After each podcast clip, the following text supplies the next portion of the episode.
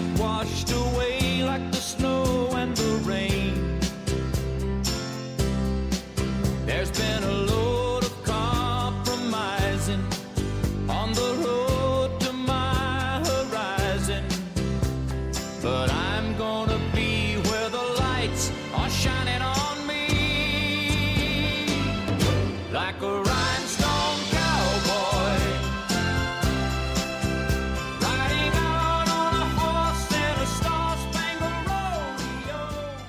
Welcome to episode 161 of Cowboy Shit, the podcast. My name is Ted Stovin. He is Dustin Edwards, and we are back. It is season seven. This is episode number three already. I Guess the year seven of the show.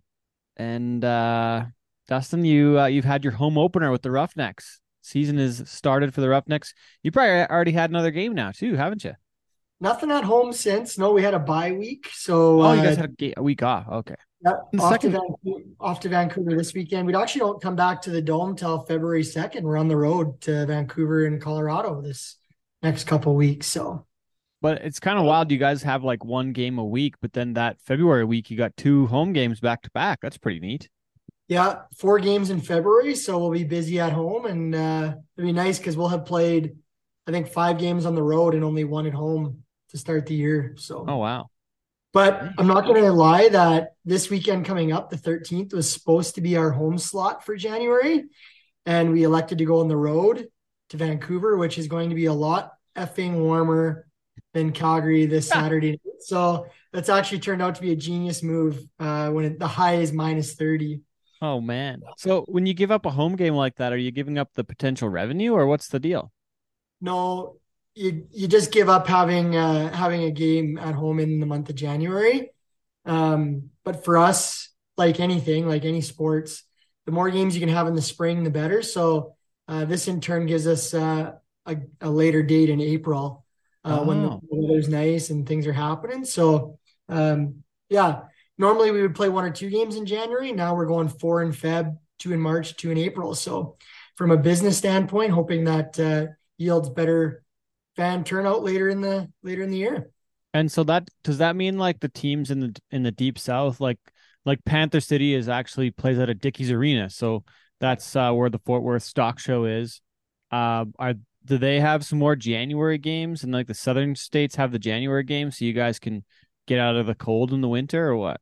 Yeah, like we've already played in uh, Rochester. Um, we already played in where else am San I drawing a Diego? Blank? San Diego, going yeah. So we went to San Diego. No, yeah, we went to San Diego for game two.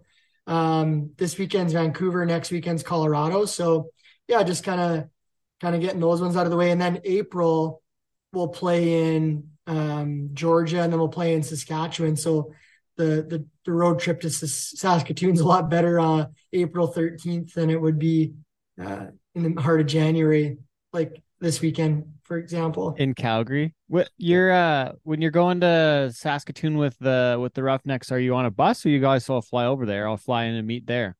Um, all the players would, most of the players would fly in. Some people would take a bus up. So be a combination of both. What are you doing? Are you flying or busing? I'm probably going to be driving there Yeah. to avoid to avoid both, or maybe fly. But um, Yeah. the, the thing is, the players, none of them live here. They all fly in to the, the Every week. and that night every week. Yeah, Wherever so, they're going, right? And But- Kay, tell tell us where all you got on the go because you got like a don't you have like a San Diego and a and a maybe like a Philadelphia? Like you got a couple trips coming up plus Vegas. Yeah, yeah. Um, I'm supposed to be going to Vancouver this weekend. I'm gonna let the weather dictate whether I'm actually gonna go out, leave home this weekend or not. Um, but uh, then we go to Vegas next week, and then uh, string of home games back here February, and then yeah, March going to Philly. So I've never been to Philly. Um, gonna be there for three days. There's a basketball game, an NHL game, and our game on in that arena while I'm there. So I'm gonna take in three three pro sports games at the I think it's the Wells Fargo Center there. So looking Sounds forward to right. that. Yeah, Cool. Well, right Yeah, on. that's- that's about Okay. it for me, man. Well, how, and tell everybody how the home opener went. Like, how did it go on your side? How how did all how did it all happen? Oh, it was awesome. Uh, you were there, and uh, we had a nice crew there to take it all in. Um, we had a really good crowd.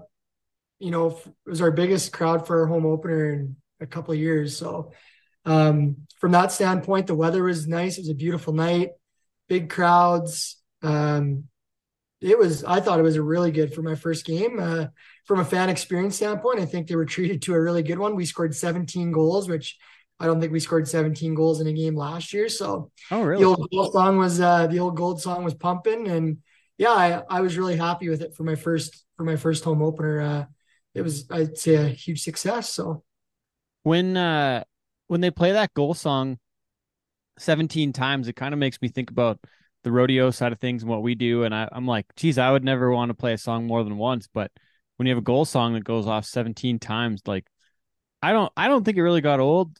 Uh, especially when there when there's the piece to it that there's the action, which I think is kind of cool, where everybody dances along and does the whole the action piece. So I think that's pretty cool. But yeah, I'm uh, vominos, vominos, and then everybody has the Yeah. bang, bang, bang, bang, and yeah, like I was they're moving their amazed. I.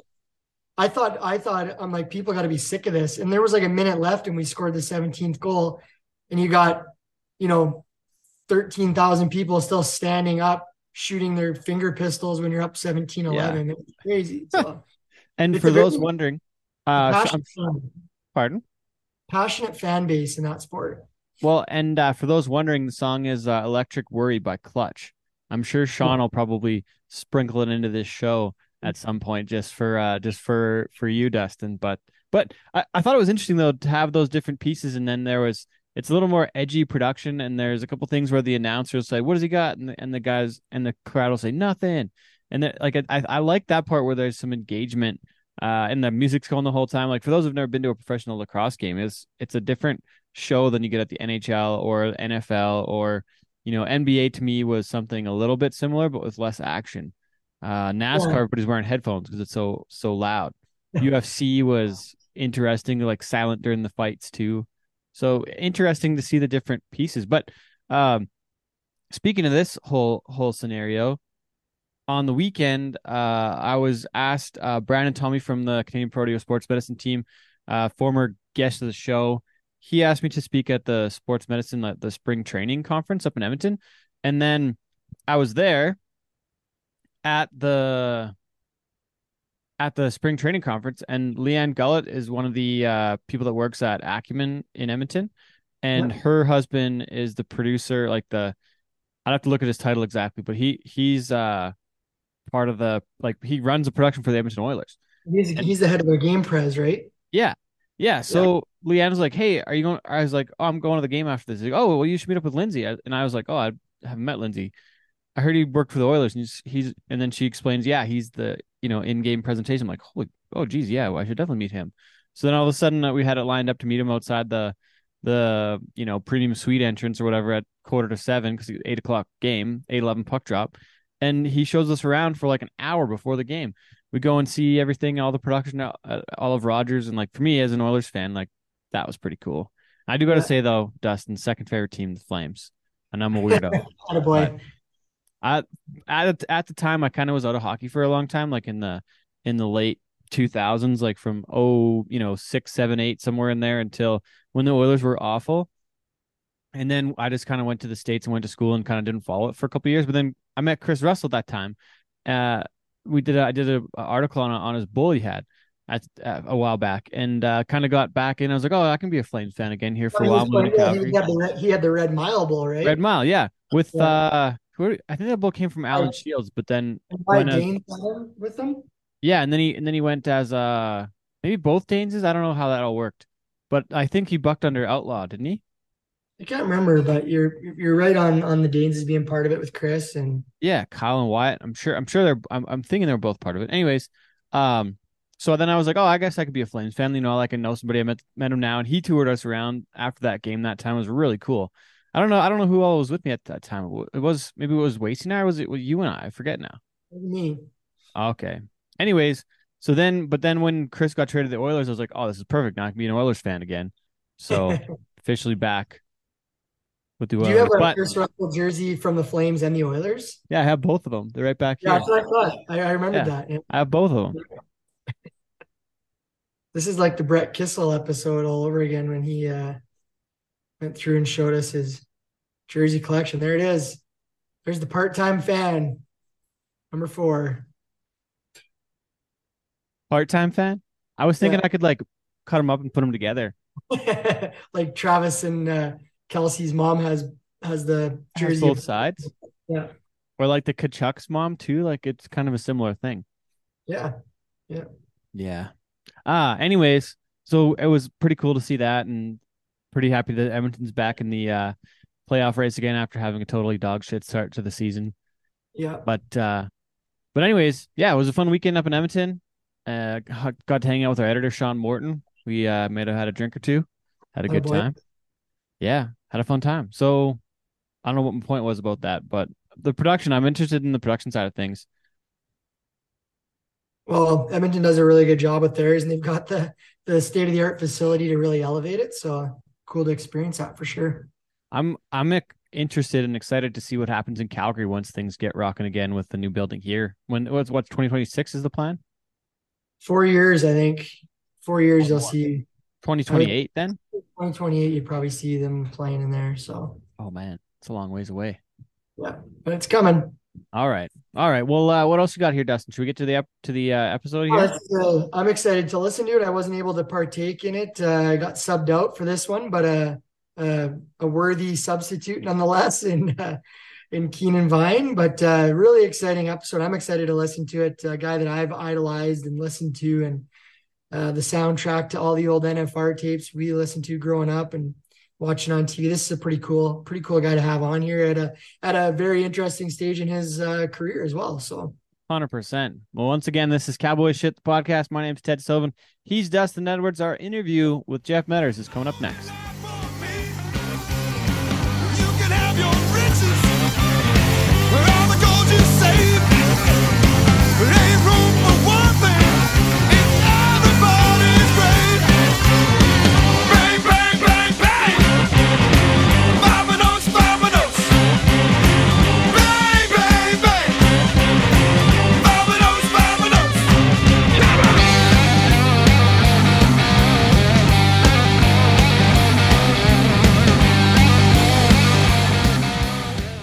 Right. Well, we're going to introduce our next guest, our guest for the podcast today. He is what I would call the father of Western sports broadcasting, a Hall of Famer, and for over 30 years, the main host of the National Finals Rodeo on multiple different uh, network TV broadcasts.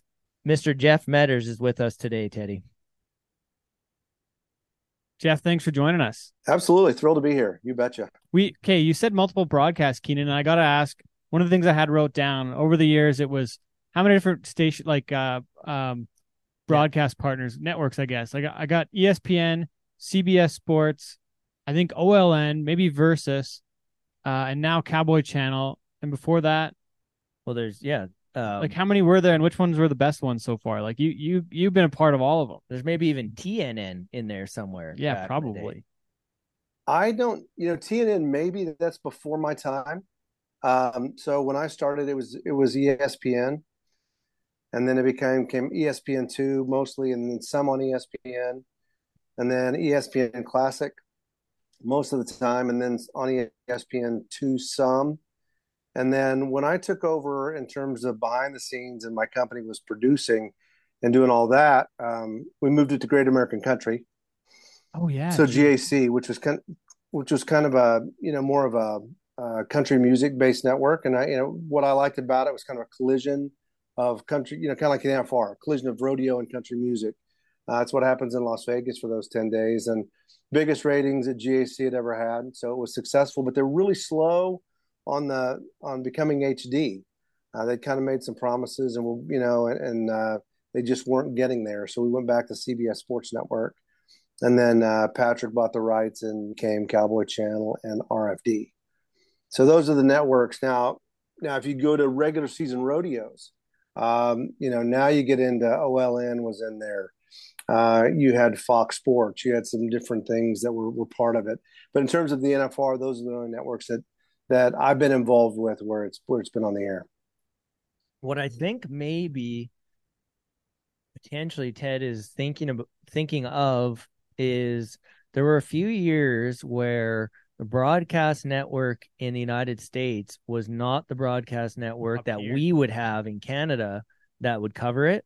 And we had so many years there where, oh, it's great, it's going to be on this channel, and we get that in Canada. And then, you know, the next year it wouldn't be, or it would be with a different partner. And I think there was a couple years there where it was on ESPN in the States, but then it was coming through OLN in Canada or one of those kind of random networks, you know, but um which you you could probably actually explain to us w- w- how that works of why why it would be different from country to country if we have ESPN in Canada but ESPN in Canada doesn't broadcast the same programs as they're broadcasting in the United States like why is that Yeah, that that's interesting, and I don't know if that's more of a, you know, they, they have more of a multi-feed, you know, going on with ESPN. You know, I don't know about uh, like ESPN Plus and some things down that line now.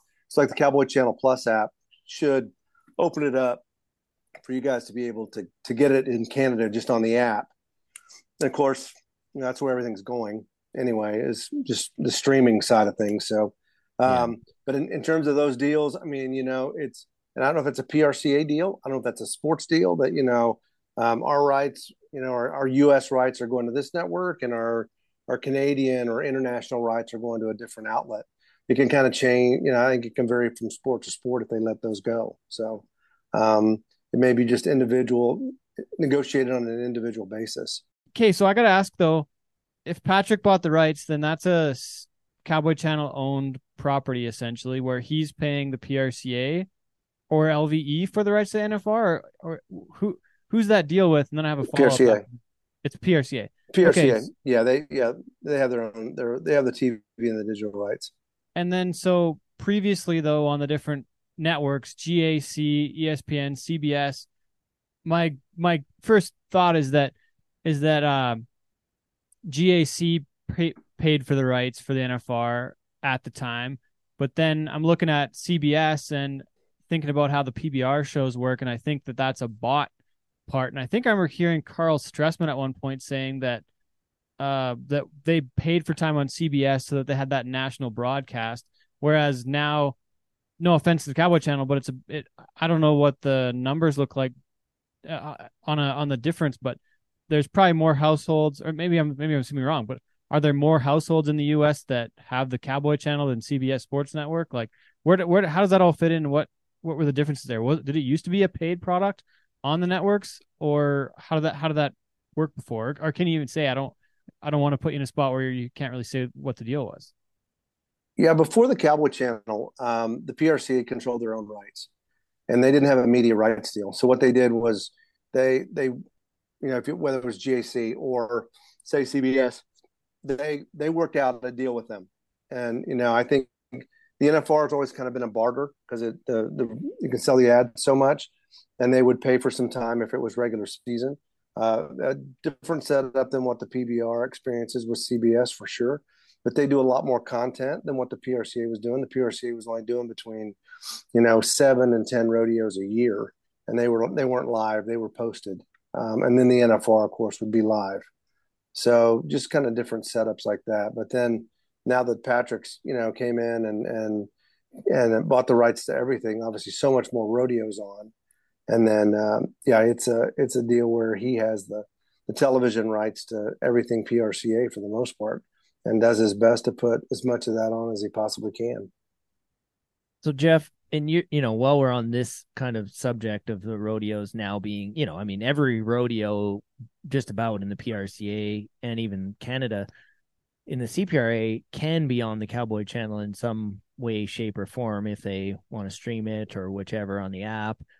Um, and there's a lot of you know, I mean, there's even ads during the NFR on the comments of you know it's growing the sport and whichever. In your opinion, I guess how in that frame of reference, how is it growing the sport if it's on the Cowboy Channel, which is a subscription based platform to people that would have to know what it is to buy it as compared to having rodeo on CBS Sports Network in what I've, you know, heard reference 30 million homes, CBS main network 300 million homes. Like what's kind of your opinion on a very specific channel for that endemic audience compared to being on a on a broadcast network that could potentially go out to hundreds of millions? Well, see, you know, the bulk of the the the PBR airs on CBS Sports Network, and PB, uh, CBS Sports Network is only in fifty, probably fifty-five million homes. RFD TV, which is the the sister network to the Cowboy Channel, uh, has about the same actually, you know, in terms of numbers of homes. Now CBS is different. You know, when the the PBR does, you know, they they air you know different different shows on some weekends on big CBS, which is you know pretty much uh, coast to coast and everywhere. And as a as an advertiser and as a if you're selling sponsorship, I mean that adds teeth to what you're trying to sell. Hey, we're gonna you know we're gonna be on you know 40 weekends a year on on uh, you know CBS Sports Network, but you know eight of these weekends we're going to be on CBS in addition to that. So you're guaranteeing basically a million households minimum, you know, for those shows. So um, you know there's a huge advantage in that. But you know, and I think CBS Sports Network, to be honest with you, still isn't even rated. Um, and, and, my knock on that is uh, you're airing in space, you're airing in college basketball, you're airing in you know in college football. There's no promotion. Uh, you know, I mean, very little promotion for for the rodeos that we aired down that line. Whereas, as you if you watch the Cowboy Channel, you can watch Stetson Wright from January through December. You know, you can see all the major rodeos. You get all the majors. You get you know you get the the Fort Worth, the San Antonios, the Houston's, um, Calgary, obviously, you know, down that line, Pendleton. Um, you get the entire season, and I think that's been a game changer. And I, I can't remember. I think if I'm going to roughly don't don't hold me to those numbers, but they're they're relatively close. Um, in 2019 and 2018 combined, I think off the ratings on CBS Sports Network, I think somewhere, not counting the NFR, I think somewhere around 2 million people watch pro rodeo rating wise. And then in 2020, now COVID helped, you know, because you had kind of a captive audience, but I think you had close to 150 million viewers total, you know, over the course of the year on, on the Cowboy Channel. So it gives you an idea of the d- different level of exposure. And, uh, you know, I mean, what Cowboy Channel probably doesn't do a very good job of is, is advertising outside of its own universe. Um, kind of a lot of preaching to the choir for the most part instead of reaching out, you know, and advertising on other networks and, and other events that might be, you know, from NASCAR to to the PBR itself on CBS that might drive viewers to the NFR. But you know, I mean, still, you know, it's it's the home of pro rodeo, and and they've they've done a good job of building that brand. So, I mean, it is the home of pro rodeo now, but kind of going back to obviously thirty, you know, over thirty years ago when you started with the NFR and and then you know with Butch and built up that broadcast to what it is today. Um, and maybe it was you know obviously Geronimo and and your own production. You guys were doing it, and you were doing it then for ESPN and then CBS. Um, you know what's kind of been the the I guess progression of it, and how did you keep that going over the years without having a home of the PRC. Like uh, to me, that's very impressive. That a you had the passion for the sport of rodeo to do that, but b navigating all of those broadcast networks and different people you would have to work with at the PRCA and Las Vegas events to get that done. Um, what's been the progression over the years and kind of how you've seen it change and and come to be what it is today? Well, when you go back to '91, which is the first year that I did it with with Butch, um, you know, there were only three rounds broadcast um, in, in, those days, um, and they weren't live. You know, they they were they were delayed an hour and a half or whatever, or something down that line. So we only did rounds eight, nine, and ten. So it was the best job. I laugh and say that's the best job Butch and I ever had. We sat in the PRCA suite, we drank beer, we watched the rodeo, we called it research, you know, and then unfortunately in round seven we'd have to show up and do a rehearsal night, and then we'd we broadcast round eight, nine, and 10. Then somebody got the bright idea to carry all 10 rounds. Who would have thought of that? So then, then obviously we had to show up and start going to work and, and, and doing all 10 rounds. But even then, you know, I mean, in the ESPN days, it was delayed, you know, 60 to 90 minutes. Uh, and then we were trying to fit the rodeo into two hours, you know, and that included commercial breaks. Uh, and it was it was very difficult. Um, I would remember, you know, in those days I just hosted, um, but I would remember, you know, we'd be obviously we weren't live, so we could do what we wanted to in the truck, and you know, there were a couple of events where we'd just stop, you know, we wouldn't even be recording. We'd watch team ropers, four or five team roping runs, go by, and then we'd pick it back up. Uh, barrel racing, I, I remember nights in barrel racing where, you know, maybe three runs made it. You know, we were trying to sandwich it into to a two hour window, and you know, obviously it wasn't all going to fit, and something had to go. And so that was another one of my knocks on ESPN. Uh, a, they didn't care. You know, they, they're they're they're not quite. They weren't in the '90s. They weren't quite the network that they are today. But they were striving to be that stick and ball sport, or uh, you know, puck stick and ball sport. Um, you know that they are now, and and that's what was important to them. And the rodeo was just a time buy or or a barter or whatever. They really didn't care. Um, you know, and so we did a couple of them live, a couple rounds live, but that was about it. Um, and as we moved it to Great American Country, now suddenly we could expand it. Um, it's still very difficult to do live. Um, it, it's an arm wrestling match with Las Vegas events. They want that rodeo to go like a million miles an hour. Don't get me started on that because I'm I'm so opinionated about. Um, you know, it, it's time to let that sport that, that the NFR breathe. Let it be what it is. Let let let's put replay in. Let's make it great. Um, but we can touch on that later if you guys want to. But once we, we got it to Great American Country, now we started live. But because we they wouldn't take commercial breaks for us, um, if you were sitting in the booth with me and Butch, you'd say, "Hey, Kaycee Feild wins bareback riding. We'll be right back." And literally, the t- truck would dip to black, come right back up. Hey, welcome back. You know, round three of the national finals rodeo, like four seconds. And the the networks would add the commercial breaks in. So every time there's a commercial break, we got three minutes more, four minutes more behind. So you know that that, but at least we were carrying every run. Nobody was hitting the cutting room floor. And GAC, what they really uh, allowed us to do was create the pre-show. So now we could create an hour pre-show coming in, and, and that started expanding that that footprint to give it more of a, a Super Bowl type feel. And then, of course, at the Cowboy Channel, I'm doing 10, 10 plus hours live every day. So it's just, you know, every day is just dedicated to the NFR. I've got to ask quick about about the creation of Geronimo, and then and then I gotta I gotta ask about Winnercomm and who they were, where they fit in, because I remember seeing David Sharp. He's got he's still his NFR pass for the longest time still said Winnercomm from when he was with Extreme Yep. Bulls, and he just kept getting the same pass with the same number on it. Because I think once you get a pass at the finals, it pretty much stays the same unless you really goof up. And like, correct me if I'm wrong with that, but like I still have the same picture from my first year that I ever went. But uh, but but how, how did Geronimo start, and then who is Winnercomm, and how do they fit in? Because I think they have something to do with ESPN maybe in the Extreme Bulls, but I could be way off. But I just got to ask about how that fit in and who who they were. Yeah, Winnercomm actually predates Geronimo. So um, I I was a sportscaster at the NBC station in Tulsa. Um, I did weekend sports and and uh, you know just fantastic job. And Winnercomm had started in the early '80s broadcasting horse racing. They had kind of they'd figured out how to it was quarter horse racing, the All American, the Rainbow, and then it was called the Kansas Futurity in those days. Now it's the Ruidoso Futurity. Quarter horse racing's Triple Crown. There, there was a couple of guys out of the ABC affiliate in Tulsa, which was extremely successful uh, affiliate. They they realized, hey, there's a niche here. So they had started doing that. They'd gone from quarter horse racing to thoroughbred racing. And in 1988, they picked up a, a magazine show called America's Horse, which revolved around the American quarter horse, and it was all kinds of stuff from you know cutting, reining, rein cow horse. It was it was a bunch of different things. And they hired a good friend of mine to be the producer of that show, and he knew I grew up on a ranch, you know, was a cowboy, so they needed somebody just to do cutting and reining. And so I was still a sportscaster in 1988, and I'd do a segment a month. I made 500 bucks a month. I thought I was the richest guy on the planet.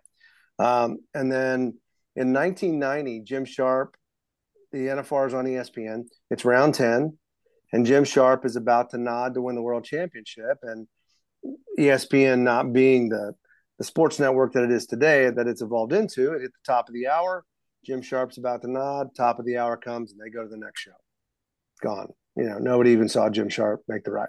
So the PRCA was extremely upset, and they wanted to they wanted somebody with more clout. And Winnercomm had become uh, a pretty solid program packager for ESPN, and they had that horse equine background, and that led the PRCA to them. So in 1991, Winnercomm started producing all the rodeo, and they started producing the Wrangler World of Rodeo, which was 10 rodeos a, a year, then the National Finals Rodeo.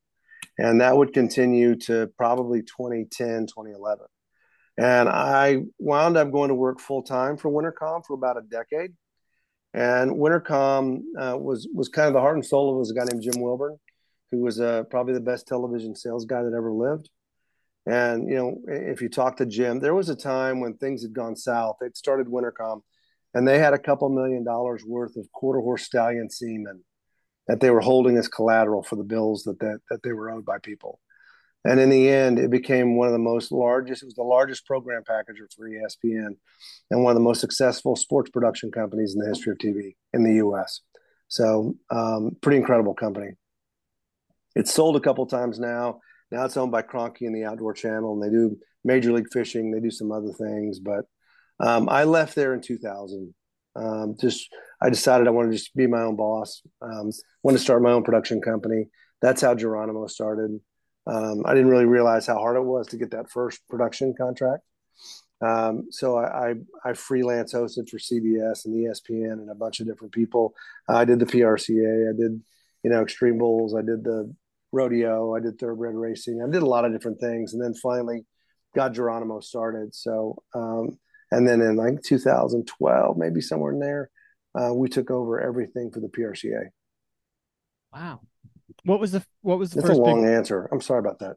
I, I prefer That's the long great. answers. That was I, great. I didn't know the whole story with Winnercomm. I just knew the name. I didn't I didn't really know how it how it all fit in. But but uh you mentioned you mentioned Geronimo and getting it started.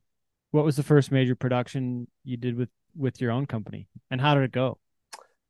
You know, my my first one was um, championship bull riding, which Tuff Hedeman had left Oh, the. PBR, and Tuff and Yeah. I are still really good friends. And it was a terrible show. It aired on the Outdoor Channel, and I I actually, as a favor to Tuff, hosted the season with him, and it's far and away the worst TV I've ever even remotely been associated. I remember with. watching it. Um, Oh, you're trying to do And then- 17 different and- jobs, it'd be so hard.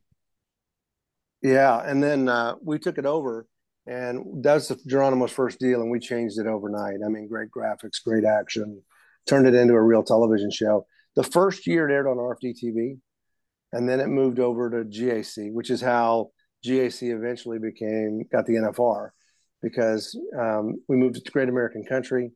Um, it was the first non-country music show that aired in prime time on GAC and then we moved it to Fox Sports when the PRCA kind of invaded. Uh, they weren't very happy with me. Um, they kind of extremely PRCA used their clout, and they put the rodeo and the extreme bulls, and so we moved. Had to move championship bull riding to Fox, Fox Sports Net, and then Fox Two. And I just saw something the other day that Teton is taking the American to Fox. Is that right? Yeah, they are Fox One, I think Fox Sports One. And Yeah, is that it's a good home. Is that something that you're involved in too, Jeff? No, that's that's just uh, Teton Ridge. I don't have anything to do with them. They bought the American from Patrick, um, and they uh, it's kind of their own little entity. They do that that that um, million dollar performance horse deal, which is really cool. It's got cutting, reining, and rein cow horse in it uh, on the night before usually, and then uh, you get into uh, you get into the American, which is a cool rodeo. I hosted it one time, and Patrick sold it, so that's how that's how good a job I did with it. I think so. Got rid of it. I, I wasn't sure Good though enough. because It's gone. but the but the news the other day was, was that you're leaving the Cowboy channel. I couldn't really verify it much. I don't know. I I didn't look back at your uh own Facebook page here yet, but but I think uh Steve Kenyon broke the news on one of his shows at one point, but I hadn't I hadn't heard it from yourself yet, and I didn't I didn't see if there was was a post over Christmas. I I should have double checked it here, but but what's the story there? Uh, you wouldn't find one. There's not one on there, as a matter of fact. Um, Yeah.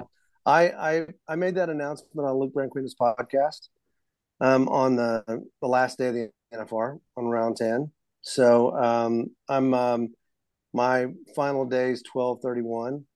So at the time that we're we're airing this, we haven't quite reached that date yet. So until I'm totally clean. I probably won't make any kind of any more announcements or posts until after after I'm I'm hundred percent on my own. I it's kind of you know I worked for Winnercomm for for a decade. I I'd worked for myself for 20 years before I went to to work for Patrick at Cowboy Channel. Uh, great visionary. It's been so much fun. So honored to work with him and his family and and be a part of that first four years of the Cowboy Channel. Um, but I I just kind of there's some things I want to do. Um, I like working for myself. I like being my own boss. Um, I kind of like being the captain of the ship.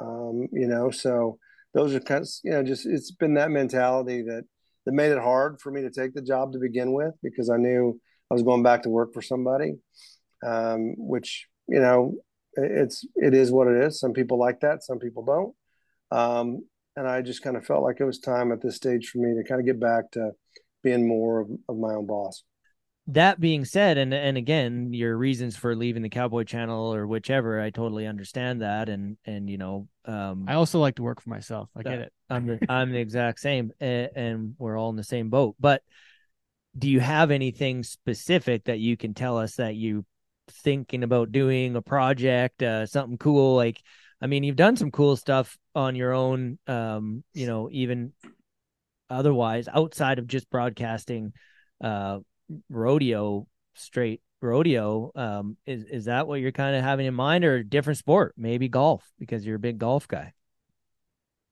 Well, we I, I shot. There's a reality show I've been dying to do for you know since 2018, and we shot. Uh, it's called Ten Nights in Vegas, and and uh, I partnered with Taylor Sheridan on it, and we, and we shot it over um, this year's NFR. So we're starting post on that. It was a, a fun 10 days. We got amazing stuff. Um, you know, it's about 70% what happens in the arena, the highs and lows that, that the contestants experience. And about 30 of it, 30% of it is about how Las Vegas really, you know, just becomes cowboy town, you know, for 10 days. It's crazy how, you know, it's, it's evolved. Like when I, when I first started doing the NFR, you know, you came out there, we stayed at the showboat, you know, and you wouldn't even know the NFR was in town, you know, and now you can't really go to Las Vegas during that 10 day stretch and not, you know, be a minority if you're not wearing a cowboy hat. So um, there's so many things that happen and so many stories to be told. I think the next the next big frontier is is creating stars. I think it's it's telling the stories. You know, there, there's a reason why I, I love rodeo. Um, you know, I mean, I, I don't, I wouldn't, you know, I, I couldn't cover the NBA if you put a gun in my head. You know, I, I don't care about athletes arriving in limos and wearing the weirdest shit you've ever seen. you know, as they they make their way to the locker room. You know, I mean, I just it, it, it I just it doesn't doesn't jive with me. And as you guys know, in the rodeo world, they, they treat you like one of their own. You know, I mean, I can be on the air at the NFR, and Cody Olwood texts me, "I'm gonna kill it tonight."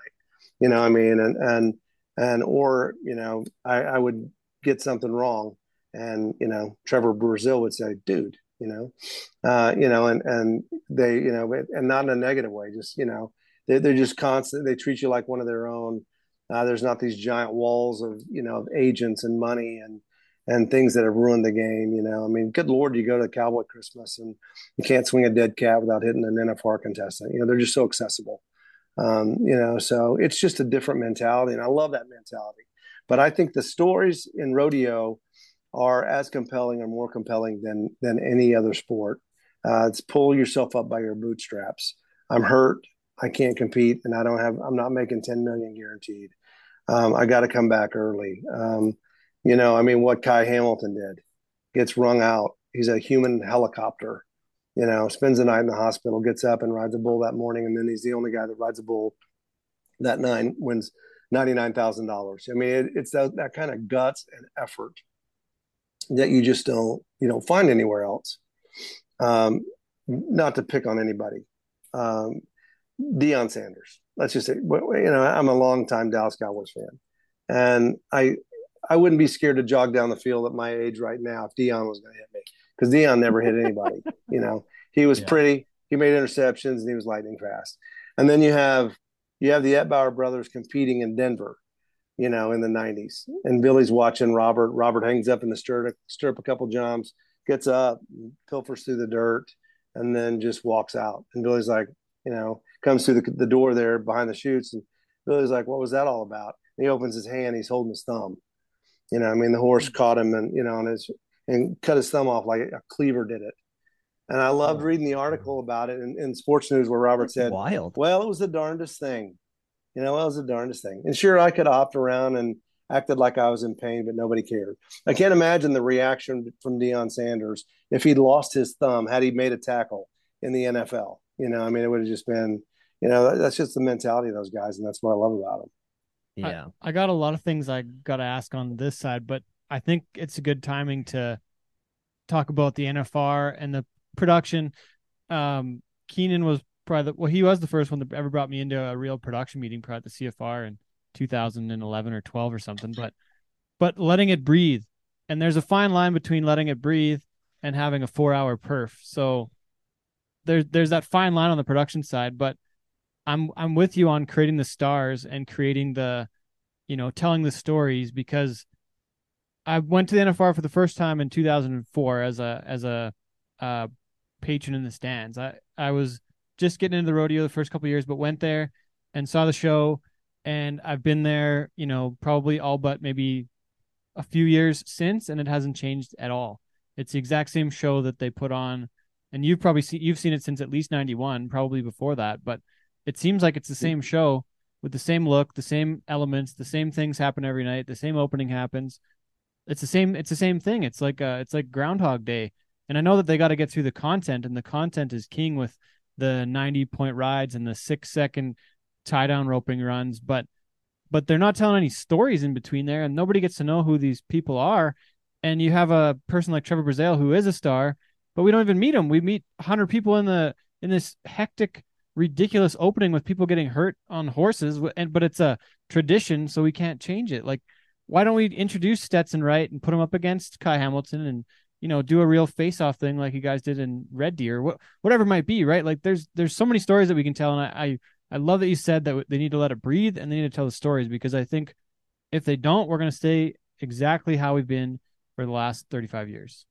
So I'll just I'll add to Ted's I guess comment. I think that was more, I think that was more of a comment, but um, But I want to talk, but Jeff I'll has add, something to say about I'll add it so that you can you know kind of reference it too to um you know and I know you have a lot of opinions. Obviously, my role is producing the actual live rodeos and and you know we work together in that capacity you for tv me for live rodeo but what would your ideal um situation be i guess your ideal production be is of how to best uh, run a nice smooth rodeo for in-house guests and then obviously make it good for tv because i mean i've had this discussion slash argument slash debate with with multiple different people in you know any different broadcast company slash producer of these events that you can think of um where it's like is tv running the rodeo? Is rodeo running the tv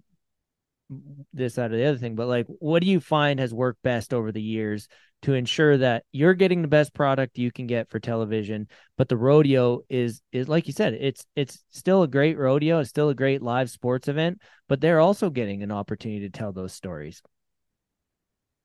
I, I, I like the speed of the NFR in terms of um, the way the contestants roll.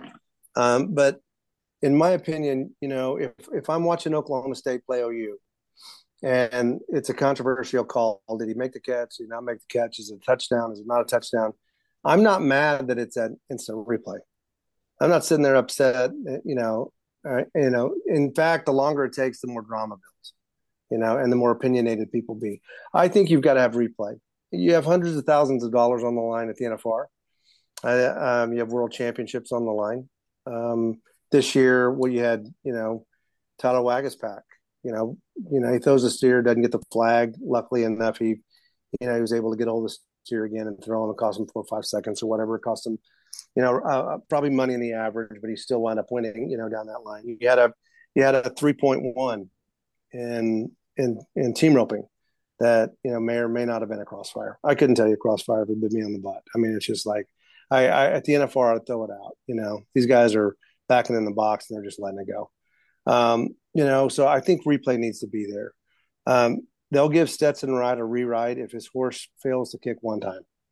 And I think if you got a calf like like Cody Ohl had a few years ago, where he nods his head, he's going to win the world championship, and the calf walks out, you know, breaks the barrier, misses it, it's all gone. I mean that that should be a rerun, in my opinion. That's not a fair chance at at uh, at, at winning. You know, um, I don't like because they're on a time frame. I don't like the fact that they'll dismiss the crowd and and take a bull reride to an empty house. Um, Stetson Wright did that two years ago and won, you know, won the round. Nobody saw it. It was on TV, but you know, I mean, as a fan, and I've told Las Vegas this many times. Um, do you think that Fox sits down with um, the NFL before they do the Super Bowl and say, "How fast can we get this damn thing over with? Let's get this damn thing done. Let's get these people in. Let's get them out." Except for this year, maybe. And if I'm- it's in Vegas. Yeah, yeah, they might. But if I'm Elmer and Thelma Dinkley from Tallahassee, Oklahoma, and I've saved up all year to go to Thomas and Mack Center and sit down and watch a NFR performance, I'm not in a hurry. I'm, I, it's not like I'm starting the clock. And if you if you get up and go get a you know a, something from the concession stand, you're going to miss half or all of an event. It goes that fast. Um, that just from the, the the event side of it, that's part of it. And then now you have guys like Patrick Gottsch who've made a substantial investment in buying the TV rights. Um, and and you know we're all conditioned. You guys go to hockey games. You guys go to Calgary. You go to whatever. We're, you're conditioned for TV timeouts. That's become pretty damn normal now. You know, that's just what it is. Um, and and where the you know Las Vegas might be mad about the the rodeo going two minutes or three minutes longer. Well, you know, I mean that's that's three hundred thousand dollars. You know, uh, for the Cowboy Channel or more. You know, in terms of of three minutes to to, to Patrick's way different than it is three minutes to, to Las Vegas. And I can understand that the, the rush in, in, in 1985 and 1986 and 1987 and 1990, you know, but now you have over half a million, 500,000, 600,000 people coming to Las Vegas for the National Finals Rodeo. And if those people, the 17,000 at Thomas and Mack get out five minutes later or 10 minutes later or 15 minutes later, it ain't moving the meter. And It, it, nobody cares, you know. And it's the only major sporting event in America where the building controls TV instead of television controlling the, the building.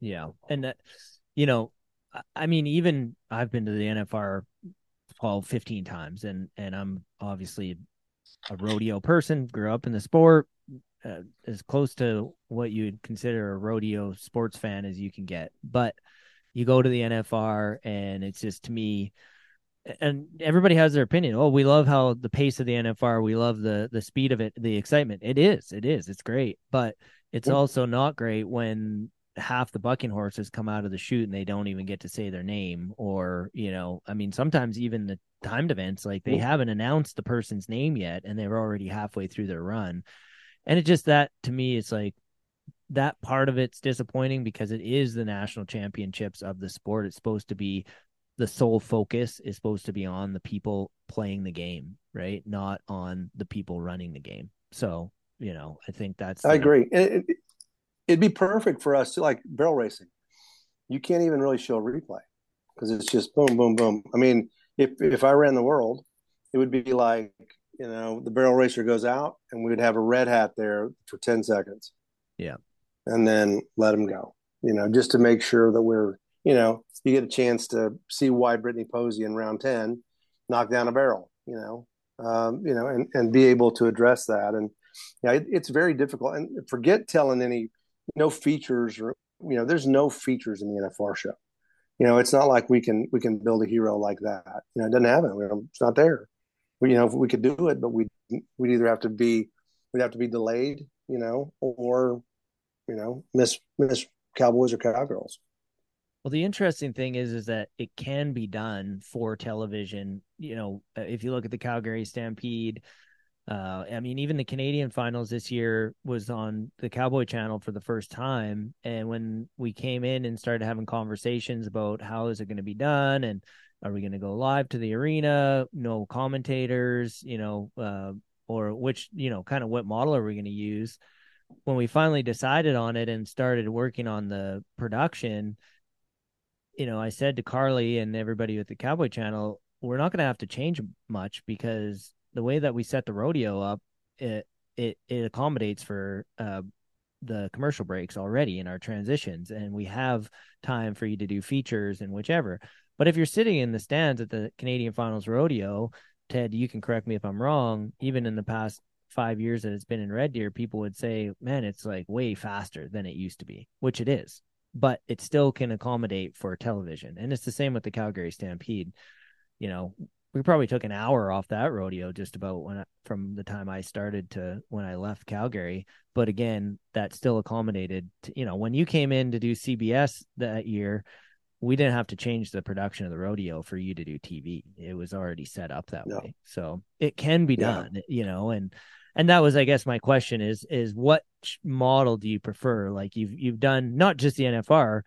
I guess that would be another question is what what are all the different rodeos uh, and major rodeos that you have been a part of a broadcast or Geronimo has produced um, and which one's kind of your favorite which one do you like working with which one's your you know which one if you could go every year to it which one would it be Well, I mean, I love Calgary.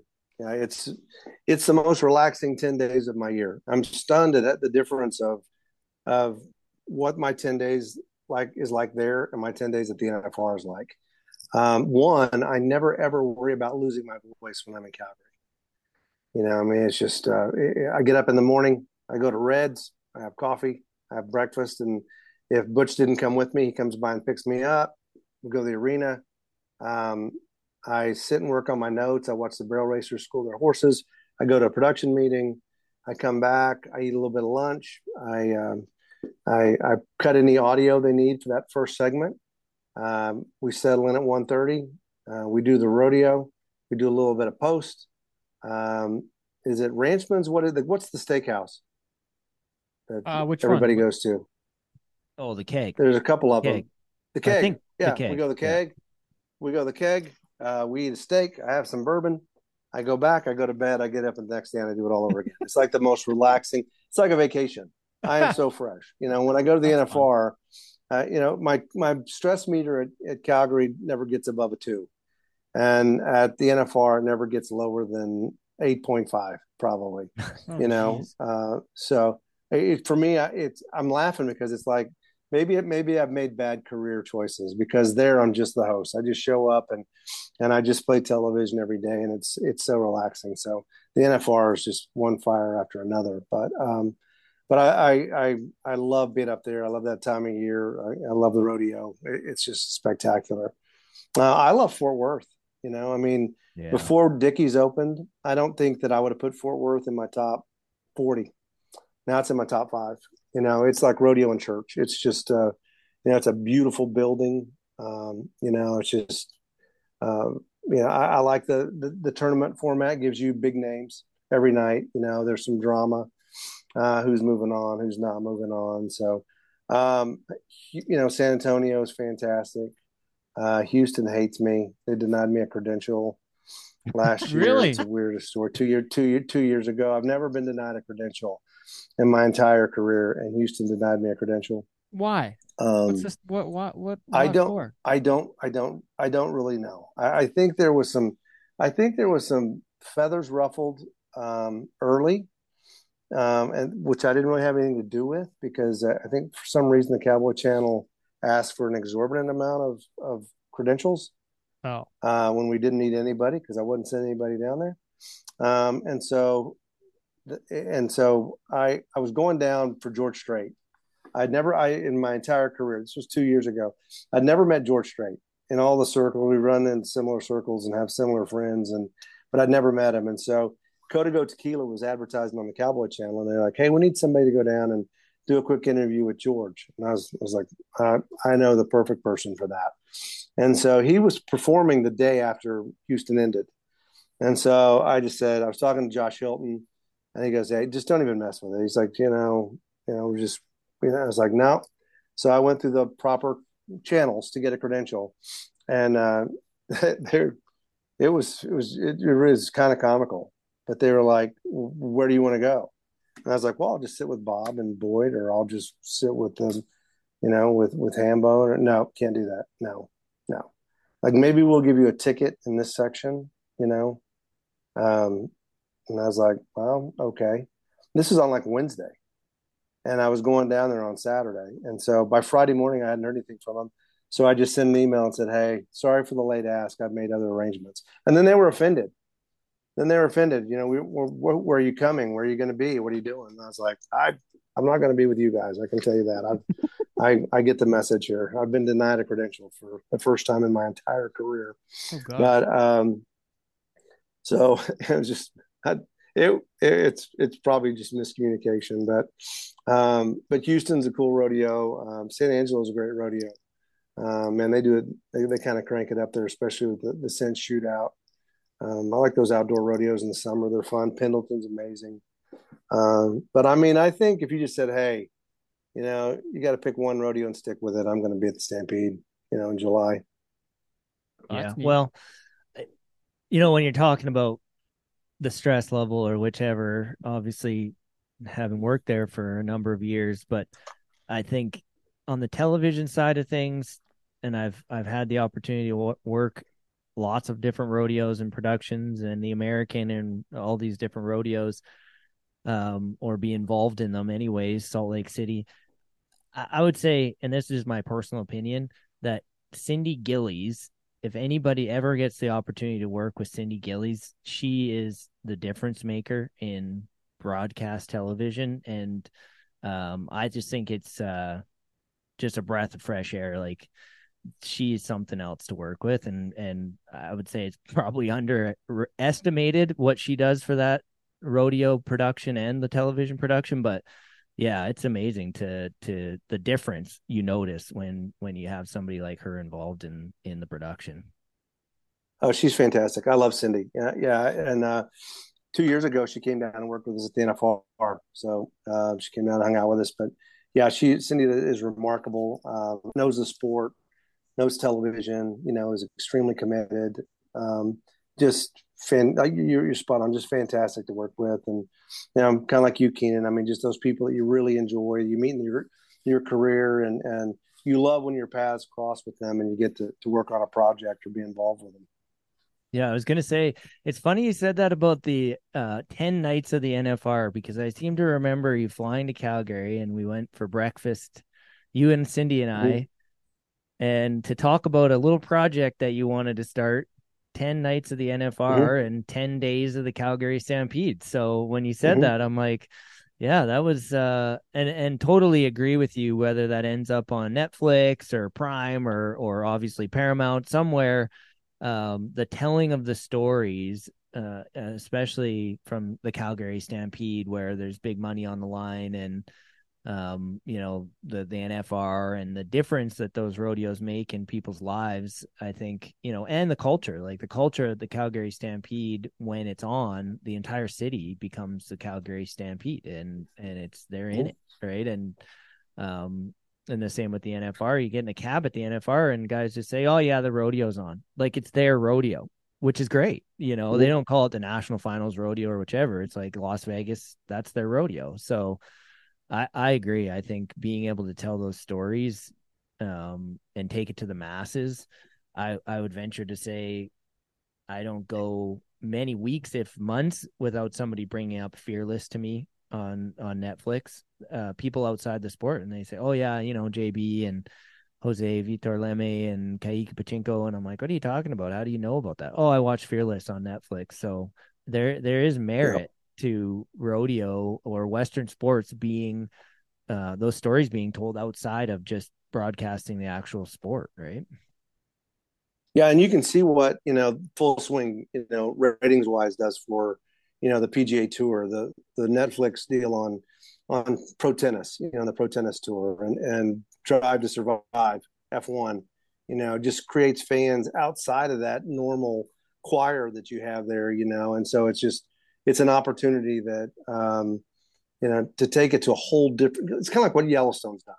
You know, Yellowstone's made cowboy hats cool again you know it, it it took cowboys to you know you know urban it, it, took it to the coast you know it took it to people that you know before wouldn't have paid any attention to it you know and now when you get a chance to to to introduce them to a ky hamilton you know or a kaycee feild where they can become emotionally invested in them and and want to see them you know, not just compete at the NFR, but compete all year long.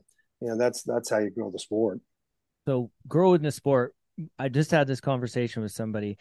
Um, Cassie Hausauer is, you know, she does a podcast and and does quite a bit of commentary work and different things. And uh, one of the questions she got asked was about growing the sport, growing the sport of barrel racing. But I said, what do you? So relaying that back to you, what do you consider growing the sport? Growing the fan base, growing the competitor base? You know, what would your, you know, I guess opinion on what is growing the sport, growing sponsorship, whatever it might be. But then on top of that, what's the best form of, you know, like you said, delivery to grow the sport? Is it that type of documentary, docu series, the sport itself, a combination of them all?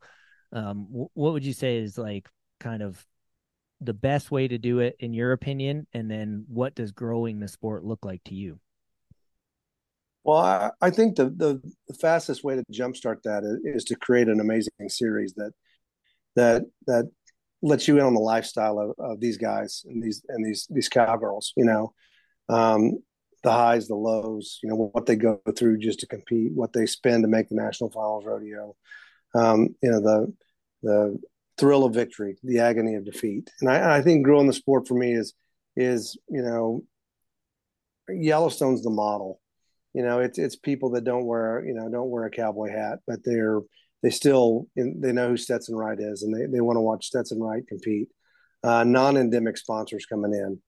Uh, and I know a lot of the, the animal rights people you know they use their propaganda they do whatever and it makes it hard for a Coca-Cola you know or whatever you know to, to, to be a huge part of, of rodeo and spend those dollars. But um, I think if you if you the eyeballs are there those sponsors are going to make their way over you know. So sponsorship dollars um, and what the cowboy channel's done is you know through that rights fee you know every year they're making more and more money. I mean just about every world champion this year 450000 right at a half a million dollars you know and that's really good to see because that, that prca is at least taking that money and distributing it out you know and making those purses bigger so um, you know better sponsors bigger sponsors non-endemic sponsors uh, the prize money for cowboys and cowgirls you know, and then just fans that uh, you wouldn't expect, you know, that are seeing the stories and becoming emotionally invested in in a sport and a lifestyle and a and an athlete that is extremely unique. And what? So, what's the plan for the documentary? Can you say much on it yet? You said you partner with Taylor Sheridan on it. Of course, for those that don't know, he's creator of Yellow, Yellowstone, uh, a couple of Sicario movies, Mayor of Kingstown, Tulsa King. Probably bunch- Jeff's favorite, Tulsa yeah, King, Tulsa King. Yeah, is that, is based that on based on a true story of Jeff Medders. Huh. well, you know, I gave them a hard time because a lot of it they didn't even shoot in Tulsa. They shot a lot of the beauty in Tulsa, and then they shot the bulk of it in Oklahoma City. And uh, not to knock Oklahoma City, but Tulsa's a way prettier town than than Oklahoma City is. But uh, I'm kind of down on Oklahoma. I'm gonna be honest with you. I I um, I I thought maybe as we Diane and I, we, you know, we watched we watched Tulsa Kings, and we thought it made Tulsa look kind of rough, and then we kind of took a look around and was like, you know, it's it's pretty similar to what it is. You know, unfortunately, there's dispensaries everywhere, and you know, um, casinos everywhere, and things down that line. I was like, I can't imagine that we wouldn't have crime. My son's a prosecutor, prosecutes homicide, so it's not like he's taking any time off. You know, he's he's pretty busy. Um, I'll see something on the news and be like, "Hey, are you going to get that case?" He's like, "What happened? Did somebody die?" I'd be like, "Yeah," and he's like, "Yeah, probably." You know, so um, but but I, as I got into Tulsa King, I really actually enjoyed it. Um, my favorite movie that, that Taylor's done is Hell or High Water. I, I thought Hell or High Water was just fantastic. Um, it was nominated for an Academy Award. Uh, no, we don't know what we're going to do with it yet. We shot it, we captured it, started posting it. Um, the conversations that he talks to, the networks that that he deals with, they're they're over. They, they don't return my calls. They wouldn't know who I was. So um, I'll stay out of the way on that and just try to create the best ten episode show that I can possibly do. And and so is that that's one of the projects that you wanted to do at like post Cowboy Channel position? But a couple quick quick things though, like will we see you on the broadcast next year in Vegas? Like, is that something that you know about yet? You're kind of smirking. I want. Can you say anything about that yet? Like, for you, that's that's been a huge part of your time for a long time. Like, is that out the door, or what's what what's going on? It has been. It has not been discussed. Um, Oh, I. I still have my show Bullseye that I'd like to continue, but um, I may have to find another network for that. I don't know. We haven't had really had any in-depth conversations about, um, you know, moving forward. You know, I I do not know. I'm gonna have to be You know, like right now it's just a big question mark. Be out there with my sign. Bring back, Bring back, Jeff. yeah. Bring back Jeff. Free Medders. Free Medders. Free matters. Free So- matters. Free matters. Yeah. So Wow. I guess kind of along the lines of the question about the, you know, I guess your future with doing the NFR broadcast and then And Geronimo, I guess too, because doing, that's yeah. a huge part of your year too, is it not? So, um, I in your ideal world, uh, between a live broadcast, a broadcast, a proper broadcast of what I would call the NFR Calgary Stampede, the proper broadcast of rodeo. What is your opinion, I guess, on the live streaming and what that does for, like you said, growing the sport? Uh, I have my own opinions on it. I think live rodeos or live sports are meant to be viewed live, but I know people do enjoy that, especially an endemic audience. But compared to, like you said, doing a docu series or reality series or telling those stories, that's kind of the other spectrum, right? Um, so how have you felt about that working with the Cowboy Channel since 2018? Well, I mean, just you talking about like just taking the in-house feed from Yeah, yeah. from Lufkin, Texas, or whatever. Yeah. Um, it, it's not feasible to do what Patrick wants to do. You can't roll a truck out and a broadcast crew out, you know, and, and do as many rodeos as he wants to do. I mean, I can take hundred rodeos in hundred days. Um, you know, the only way that you're going to be able to do that is is is is take the take the in-house feed. You know, um, I I'm a I'm probably in that top ten camp. You know, where you, you do the top ten, you do it really well. Um, I think there's a serious value add to your your your subscriptions on your app um, as you push more content to the app. Um, but I don't know. I don't think watching the in-house feed from Pick Your Rodeo um, is going to attract a younger, cutting edge, more audience, more sponsors, and things down that line.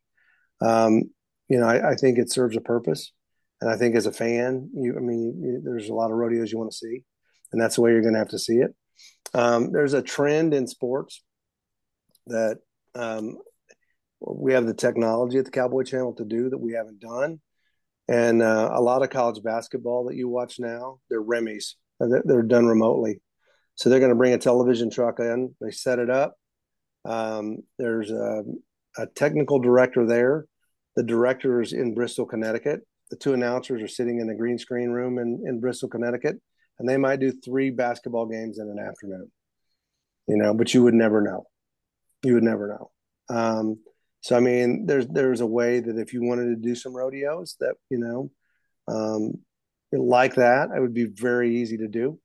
Um, Patrick prefers the, having the in-house, the in-house announcers, and the in-house feel. He wants people to feel like they're sitting on the front row of the rodeo. That's the experience that he's after, and that's what, he kind of strives for. Yeah.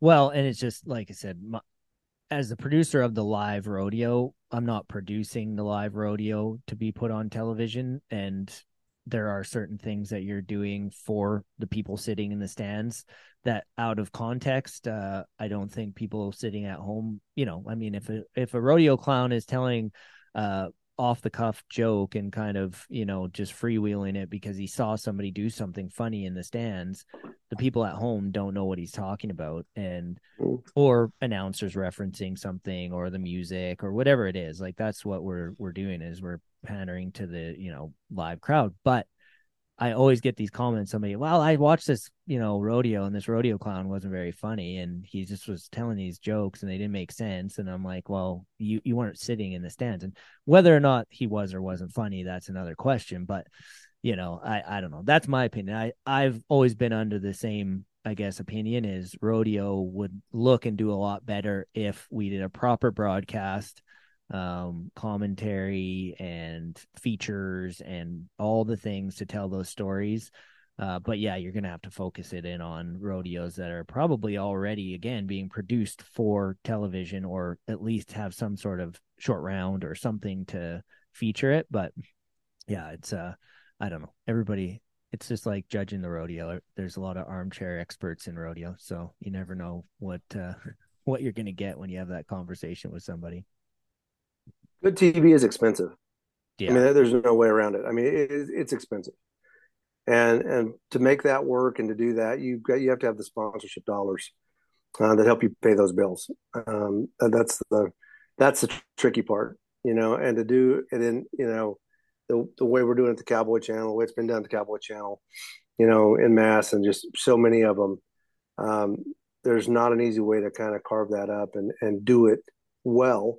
I think you know when we first in 2020 when when we said this is what we're going to do, I think everybody looked at us, you know, the, especially the rodeo committees and the in-house television providers with an arched eyebrow, like if you lost your mind.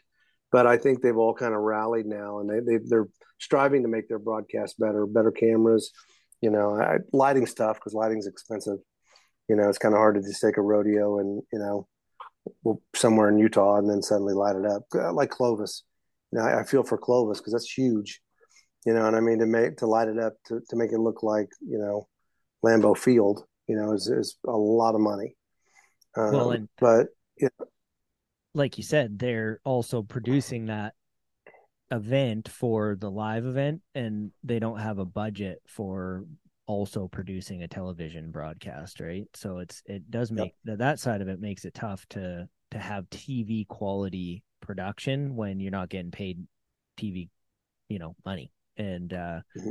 and i guess on the flip side of that it would be people i guess the misconception is if tv ends up on or if rodeo ends up on tv people think there's this all this money involved and and that was one of my questions or i guess something that for you to clarify for people if they're listening to this podcast today is um there aren't there isn't big money involved in TV in rodeo currently, and uh, oftentimes the rodeos that end up on TV. I mean, in the past, outside of the Cowboy Channel, we were paying to be on TV. Uh, there wasn't a payment per se. So yep. maybe can you just talk a little bit about that and kind of fill people in on how that actually works? Like again, the Cowboy Channel is one thing, but like if the Calgary Stampede was on CBS Sports Network, like we were in I think 2018 or 19, um, can you maybe just let everybody know how that worked? Because there wasn't a multi-million dollar deal done for TV on those situations.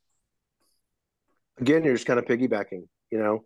Um, I, I because I'm a huge fan of the Stampede, I talked to CBS because we were, you know, we'd done um, all kinds of rodeo on CBS. They kept asking, "Hey, what else can we do?" And I was like, "I need to do the Stampede."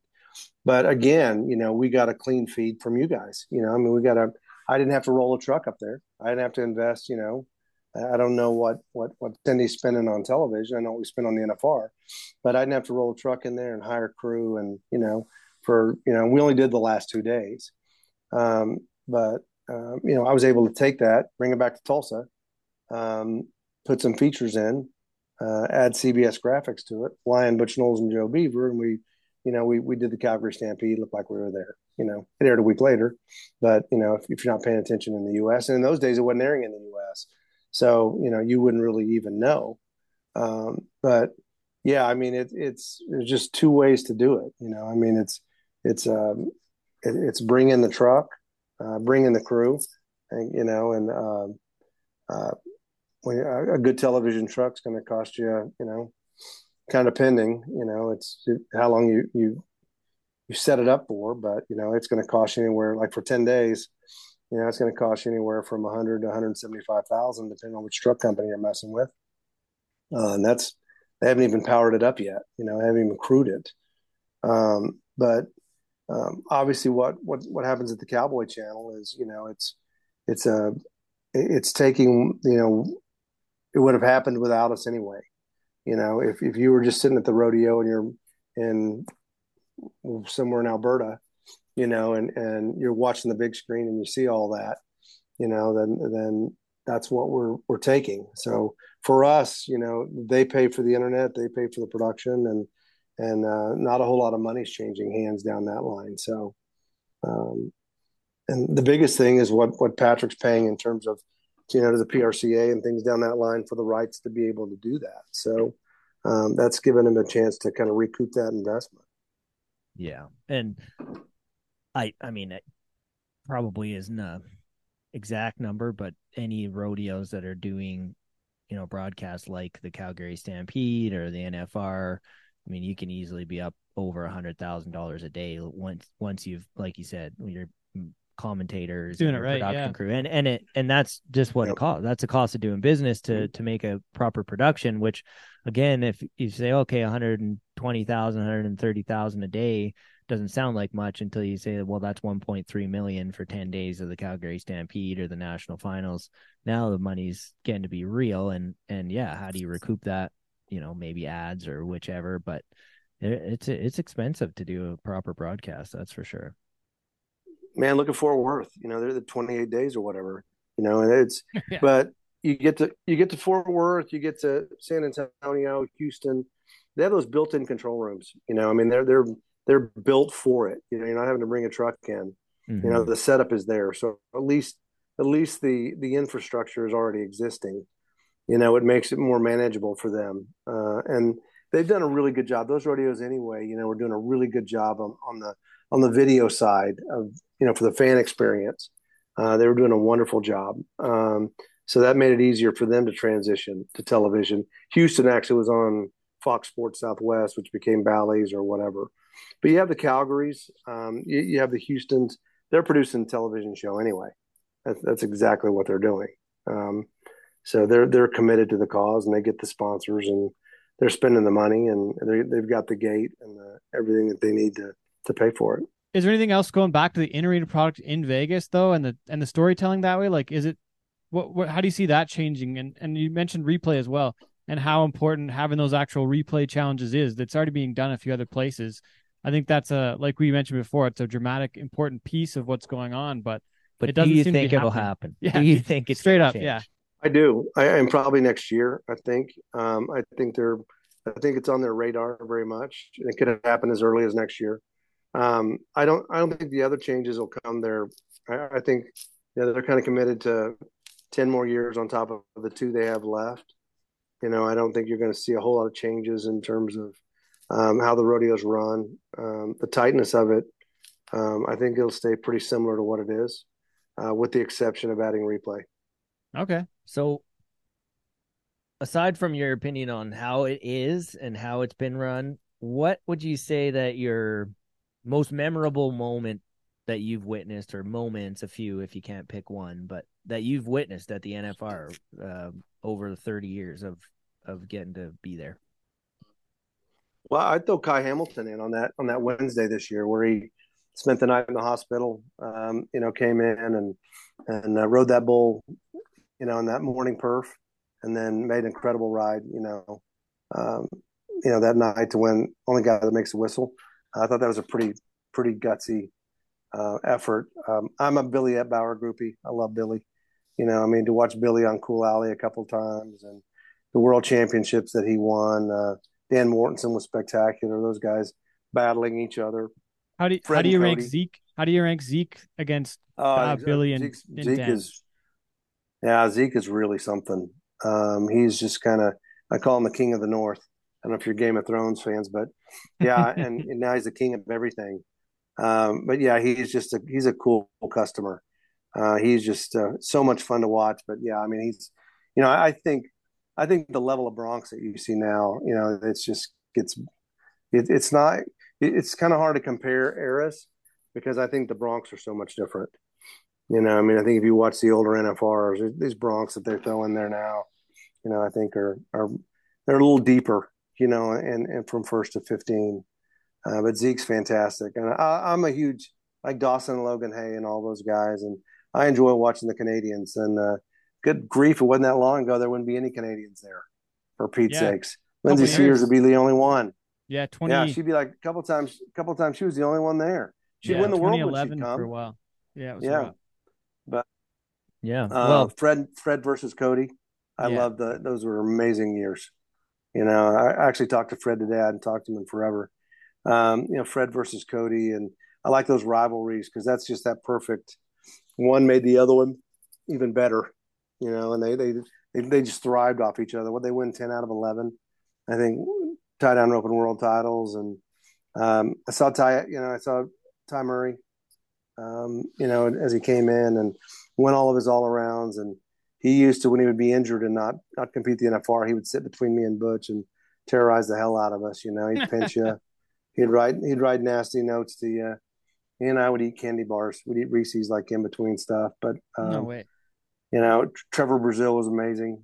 Um, eh, there's just so many of them. Cody Ohl when he blew his knee out, you know, and and still finding a way to tie that calf. Um, those are all kind of out there. I, this year was amazing. Yeah, he had Yeah. that three one, you know, and he had the three one and and um, team Right. roping that got waved off, Haven. and then And Shad what the same night. what Shad May six and one, six one, you know, and the calf gets out. So Yeah.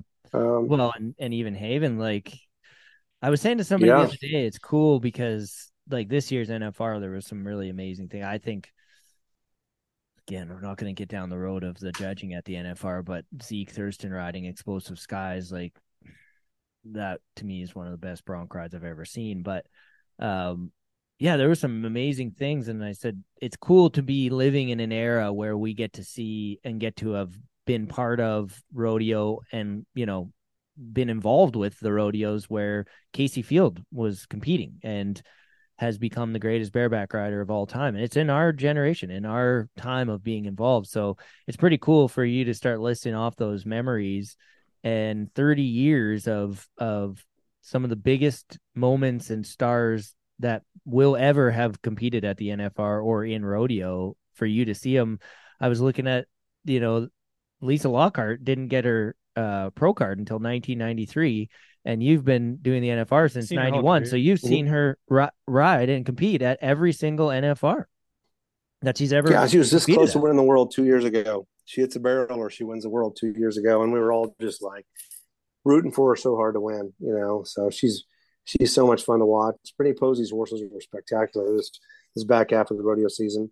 You touched on Kaycee Feild. I mean, Kaycee's just he's just the goat, you know. I mean, yeah, it's just incredible to watch him, and uh, you know, uh, I know he misses his dad. Uh, that that that adds to the story, you know. I mean, in terms of the fabric of it all to to do what he's he did, and you know, I did a bullseye with him, and he just talked about, you know, the next year he went when his dad wasn't there. The first time he was there, when Lewis was gone, you know, he just he didn't want to be there anymore. You know, just it, it sucked something out of him, but obviously he was able to put it together, find that motivation, and then set the record for go around wins and world championships. But You, men- Mary you Walker, man, Oh yeah, Mary Walker. That was a heck of a story too. um, yeah, it's an amazing story. You know, that's a movie. You know, Mary's a movie, Yeah. and um, I, I I wish I had the means to do that movie because it's it's a movie. For sure. What- For sure. You mentioned you mentioned Ky Hamilton and how how great of a story it was, and it makes for great TV. Uh, pretty pretty impressive what he did, honestly. Um, I I was in the building that night. It was the only perf I was at this year, and I s- saw what he did, and I I was kind of like I was just struck. I was like, oh my gosh, like he actually was the only guy to ride. Like it was everybody in the building was standing up, and there there aren't that many of those moments at the NFR. I, mm. like very very often, right? Like I'd been I've seen that rodeo a lot of times, and and and that like I, it doesn't get like that very often. It was pretty pretty remarkable. But then I look at it, and I've been wearing this hat the last few weeks because of Ty Pozzobon and thinking about the head injuries he sustained over the years and what happened. And I was, I think I was one of the few people that was still sitting down at that moment because I was, I was torn. I was like, this is great what he's done, but I'm also thinking like, shit, he I, he was knocked out last night, and that might have been from uh hitting getting hit in the chest, but he's still, you know, it's probably an unpopular Mhm. opinion at this point, but he still has a brain probably has a brain injury, but he can still get on a bull the next day, and that's still part of the issue with the with the the format of of rodeo and how there's no paid contracts and you know I'm I'm happy for Ky and Mhm. I he he made his decision he went and rode still and he probably felt well enough to ride but he's I, it's a bit of gray area so like I, I think it was a great moment but Yeah. at the same time I'm like this is not some of it's not okay either but I, I wonder what what your Yeah. thoughts that way are too Yeah, and uh, you know, Real Sports did a story on bull riders and concussions not that long ago, and and uh, you know, I think it's amazing how easy it is to get a concussion, and it's just like a bruise on your brain that never really goes away. You know, it was just so serious. Um, but yeah, I, I, I, I hate. I was, I was. That's why I was scared to death for him both bulls. Both times he got on, I was like, man, you're just fresh off. Just we didn't even know what the the result was. You know, the night before, or he didn't move for forever. You know, Yeah, how long was he um, down out for? 'Cause we didn't get to see it. Like I, I don't even he was know. out for a while, that's Right? For sure. yeah. You know, we took a commercial break, so I mean, I'm going to say five minutes in the arena floor. Unconscious. You know, and uh, well, at least to the point where he wasn't was he wasn't out. moving. You know, yeah. Yeah. But yeah, you're right. The concussion side of it's tough, but you know, you can't. You know, yeah, it's it's hard to it, it's hard to tell these guys no. Um, uh, you know, when their their livelihood depends on it, because they, you know, and unfortunately, that's their on the downside. That's their motivating factor. Is just gotta gotta have something for Christmas. Yeah. And and it is like that's the we have this conversation all the time and obviously with Ty Pozzobon and the foundation and the conversation is is always relevant here and I mean I think it is in rodeo and bull riding in general but um at the end of the day the sport is still you got to you know get on to get paid and ride to get paid and um there's varying opinions on how you would change that. The only way to really change it is to have guaranteed money, but at the same time, like other sports, then that chips away from the, uh, I guess, intensity of it in some ways too. So there's, it's a, yeah, it's a, I mean, that's a tough one, and it tells that story again of of big difference between rodeo. It's the last remaining gladiator sport, right? And uh, yeah, it's uh, it's it's a rough one for sure. And then again, the fan base, but then how do we convince people to to like get their kids into it and whatnot, right? And um, I think you're right when you say that, Jeff, about telling the stories and the money, right? So, well, Ted, Got a couple more here. Were talking about golf. We gotta we gotta move on. I I know it's kind of a downer when it's such a high point to go and you know everybody's standing up in the arena, but I'm and I'm sitting down. I'm like, geez, this is I'm torn at this point. But okay, I we we uh we talked about the golf thing. You golf the other day. Who's the best? Uh, one of our editor sent this question in. Sean Morton. He's wondering who the best cowboy golfer that you know is, Ooh, um, that's a good question. or is it you? I played with Rocker. I played with no, it's not me. I don't think I played with Rocker Steiner in a tournament um, this fall and was stunned at how small he is and how far he hit it. He hit it a ton, uh, but he's a little inconsistent. Uh, you know, um, Rocky Stiegel's a really good golfer. Uh, Shane Hanchy's really, really good. Shane's probably the best, the best cowboy that I, I play with on a regular basis. But um, Hanchy's really good. He's he's uh, he's a good stick, hits it a long ways, scores well. Um, I'd have What's to he be. scoring? You have to give. yeah, he's good. have to give me. He he can. Yeah, he can break eighty. Yeah, he's Yeah. got to give me some strokes if we're going to gamble. Have you ever played with Nate Justice? Because he can golf. I haven't. Is he good? Yeah. Oh Yeah. yeah. and he can hit a ball, man, for sure. I So bet. I bet so. okay, along those Uh, lines, Hunter Herrin's before- pretty good. Oh yeah, hundred yards. Yeah. Um. So before we wrap up here, um, along those lines of best cowboy golfer, a, uh, having commentated with Butch Knowles for over thirty years, obviously you guys are are best friends and have just done an amazing job. So, my first part of the question is is how did Butch? I think I remember he had a broken leg or something, and that's how he kind of got into being commentating at the NFR. Um, but then from that question, if you can just tell us kind of how that all came to be with Butch, is then over the years you have had a lot of guest commentators, and then you have Trevor Brazile, you have uh, Cody O, you have you know Luke. Luke, Luke's doing a heck of a job. Joe Beaver. Who are some of your favorite cowboys, or who you think like are actually great commentators that are cowboys? But uh, the first question is, how did all that come to be with Butch being now a longtime commentator with you? He did two more. He did two before I even got there. Uh, he did with Hadley Barrett. He was with Hadley Barrett and Randy Corley, and uh, I think in '89 and '90, and uh, they they both smoked. So Butch sat between Hadley and Randy, and they smoked the entire time. and that almost killed Butch, probably just from secondhand smoke and no voice and everything down that line. So it's pretty funny. That's how times have changed. Uh, he he was doing he he he was he got in helping do seminars, judging seminars, and a couple of the guys that that were involved in the television were there at a seminar, and they heard him kind of breaking it down. They said, "Hey, do you think you can do TV?" And so they invited him, I think, to do the the circuit finals first. And Butch said, "Nah, he didn't think he was going to do it." And Lewis Feild said, "You know, Butch, that's the kind of stuff that you never know what it'll lead to." And obviously, for Butch, it's been he knocked that out of the park. And then they said, "Hey, come do the NFR." Um, my first year was '91. Uh, Winnercomm had just gotten it, and I was only supposed to do the the regular season. I was supposed to do the Wrangler World of Rodeo tour with Butch. And then when we got to the NFR, a guy named Chris Lincoln, who was the marquee talent for Winnercomm, was going to take over the host role. Butch would be the analyst, and I was going to be the sideline reporter. But by the time we finished the first season, you know, and we got to December, the PRCA liked the chemistry with Butch and I enough that they're like, yeah, we don't we're not going to change this up. We're going to leave these guys um, together, and thank goodness they did. So uh, it's he, you know, we we joke he's my work wife. You know, he can finish my sentence, I can finish his. He knows when I'm going to stop talking. I know when he's going to stop talking. Very seldom do we ever step on each other.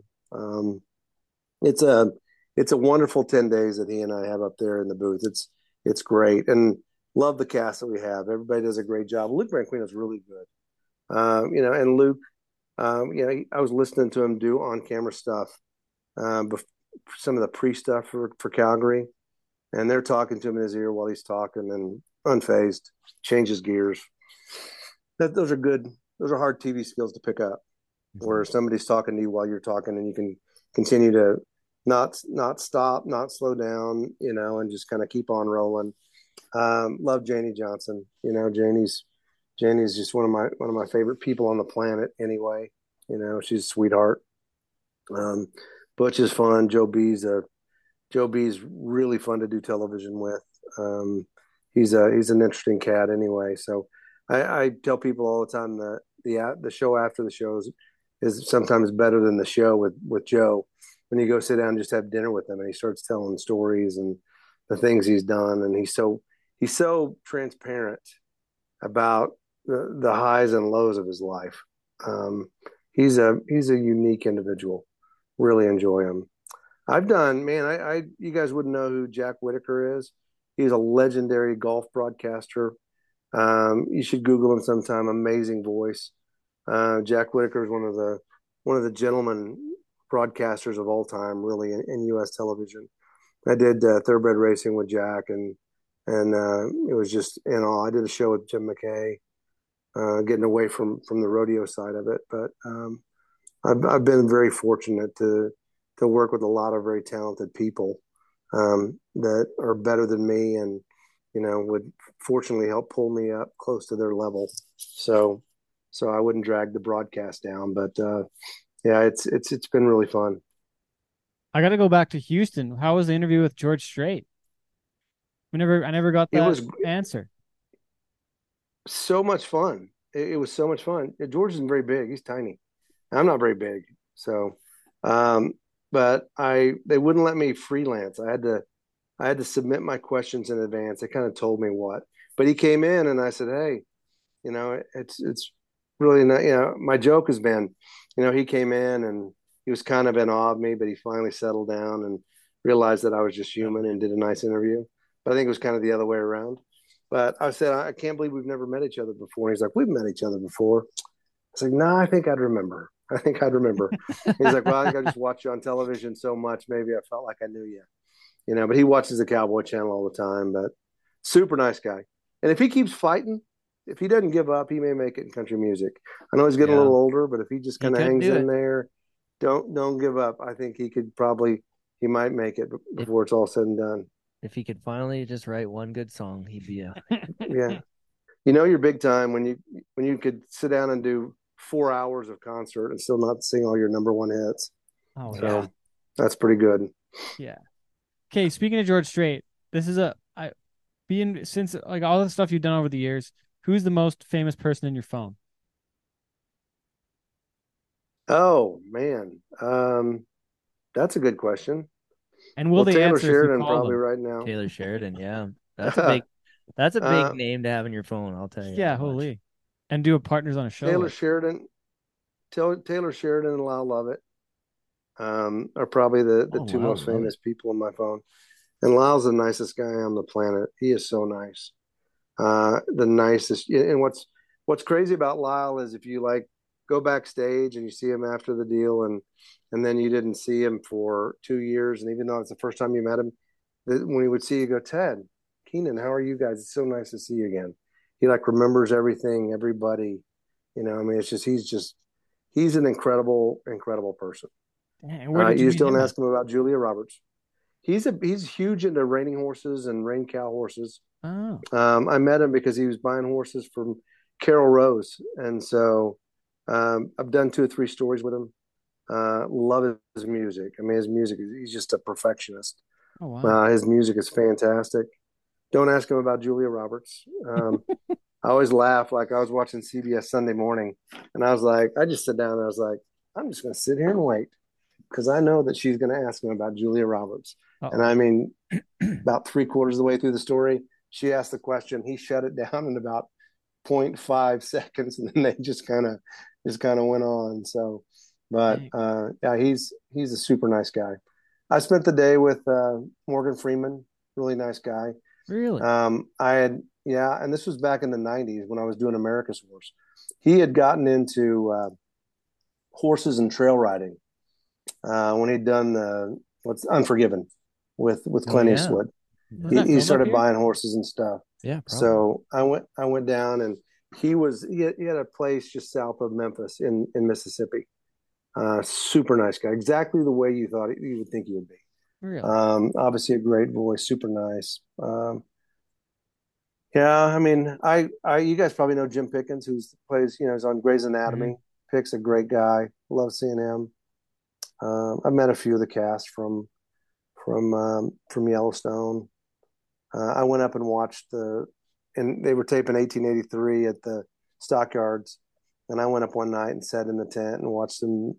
Billy Bob Thornton kill the same eleven, same four or five guys like twenty times Hey, uh, because wow. they kept doing the scene over and over. Yeah, so that was fun. But Faith Hill sat down and talked to me, talked my ear off. And I, in those situations, I'm always just speak when spoken to.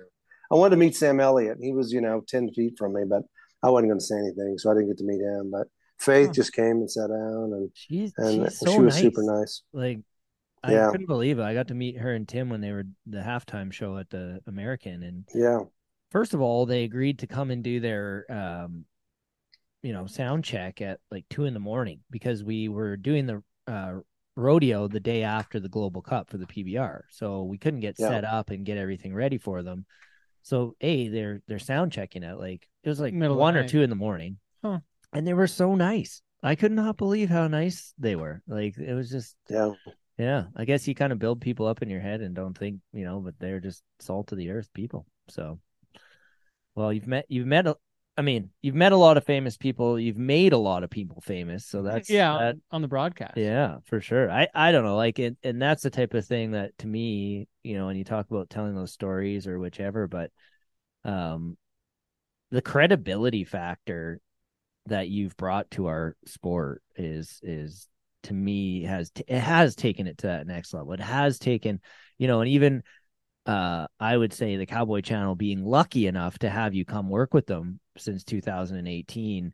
I, I don't I don't and it's my personal opinion, Jeff. I don't think we would have gotten to where it is today without you because you've brought that credibility factor to our sport, you know, it, and and you probably heard, heard of them, maybe even met them, but in, in my opinion, it's like having Ron McLean be a part of a broadcast in Canada and, you know, having done the Calgary Stampede and he just brings that credibility and people say, Oh, Ron McLean. Yeah, that's, that's, that's a real deal. And I think that's, that's the same for you in, in rodeo is if, if you're involved in it, people just automatically know that it's going to be something legitimate and as professional as it can be. Well, thank you. I, I, always try to make it. My goal is to, to put it on par with other sports. You know, I want it to look like it's a you uh, you know the same quality as a, an NBA game, an NFL game, Major League Baseball game. You know, and I, I don't I don't ever try to get anybody's way. You know, I, I, uh, I'm the traffic cop. That's all I am. I'm just trying to keep the conversation moving from, from here to there. And I take comfort in the fact that nobody cares about my opinion. so there's no reason for me to tell you what went right or wrong in that bronc ride or that tied down rope and run.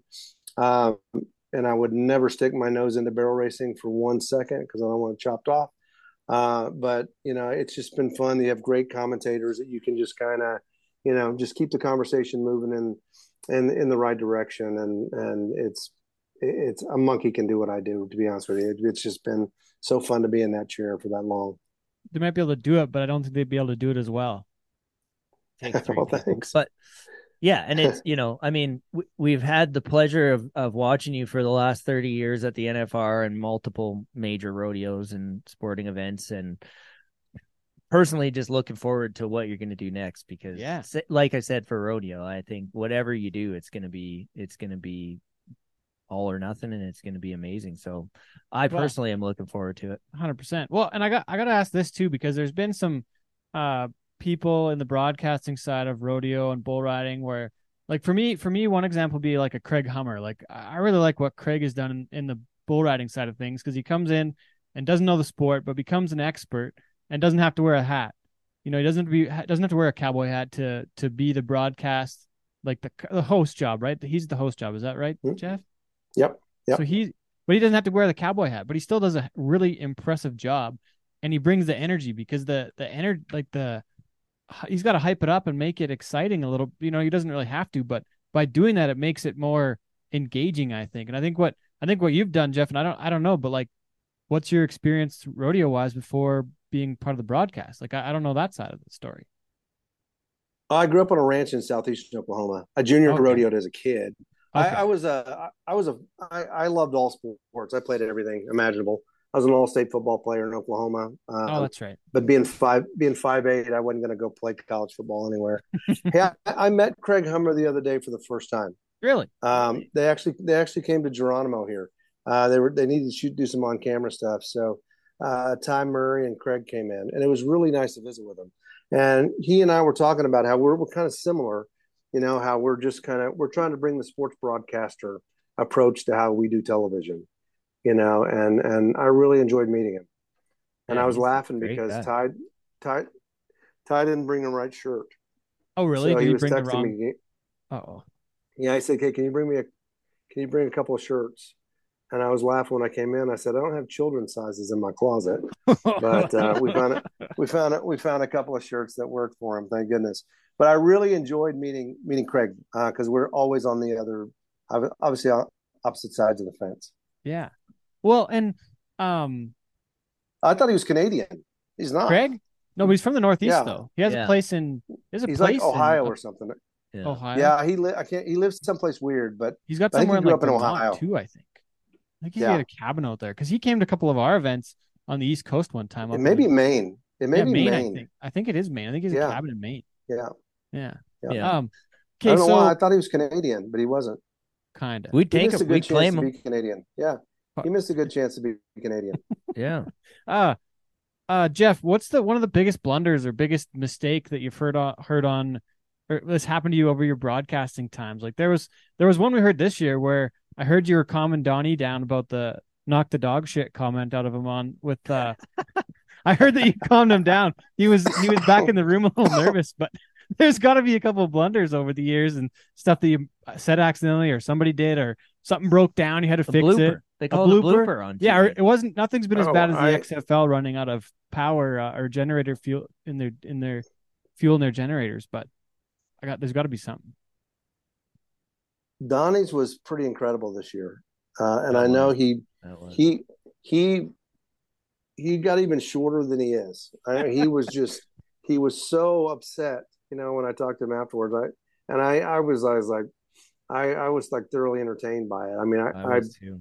And I, I I was like, and and everybody was giving me a hard time because I messed up then too, because I I basically said it was dead quiet or whatever in there. He, he hasn't moved, and I basically said it was dead quiet or something down that line.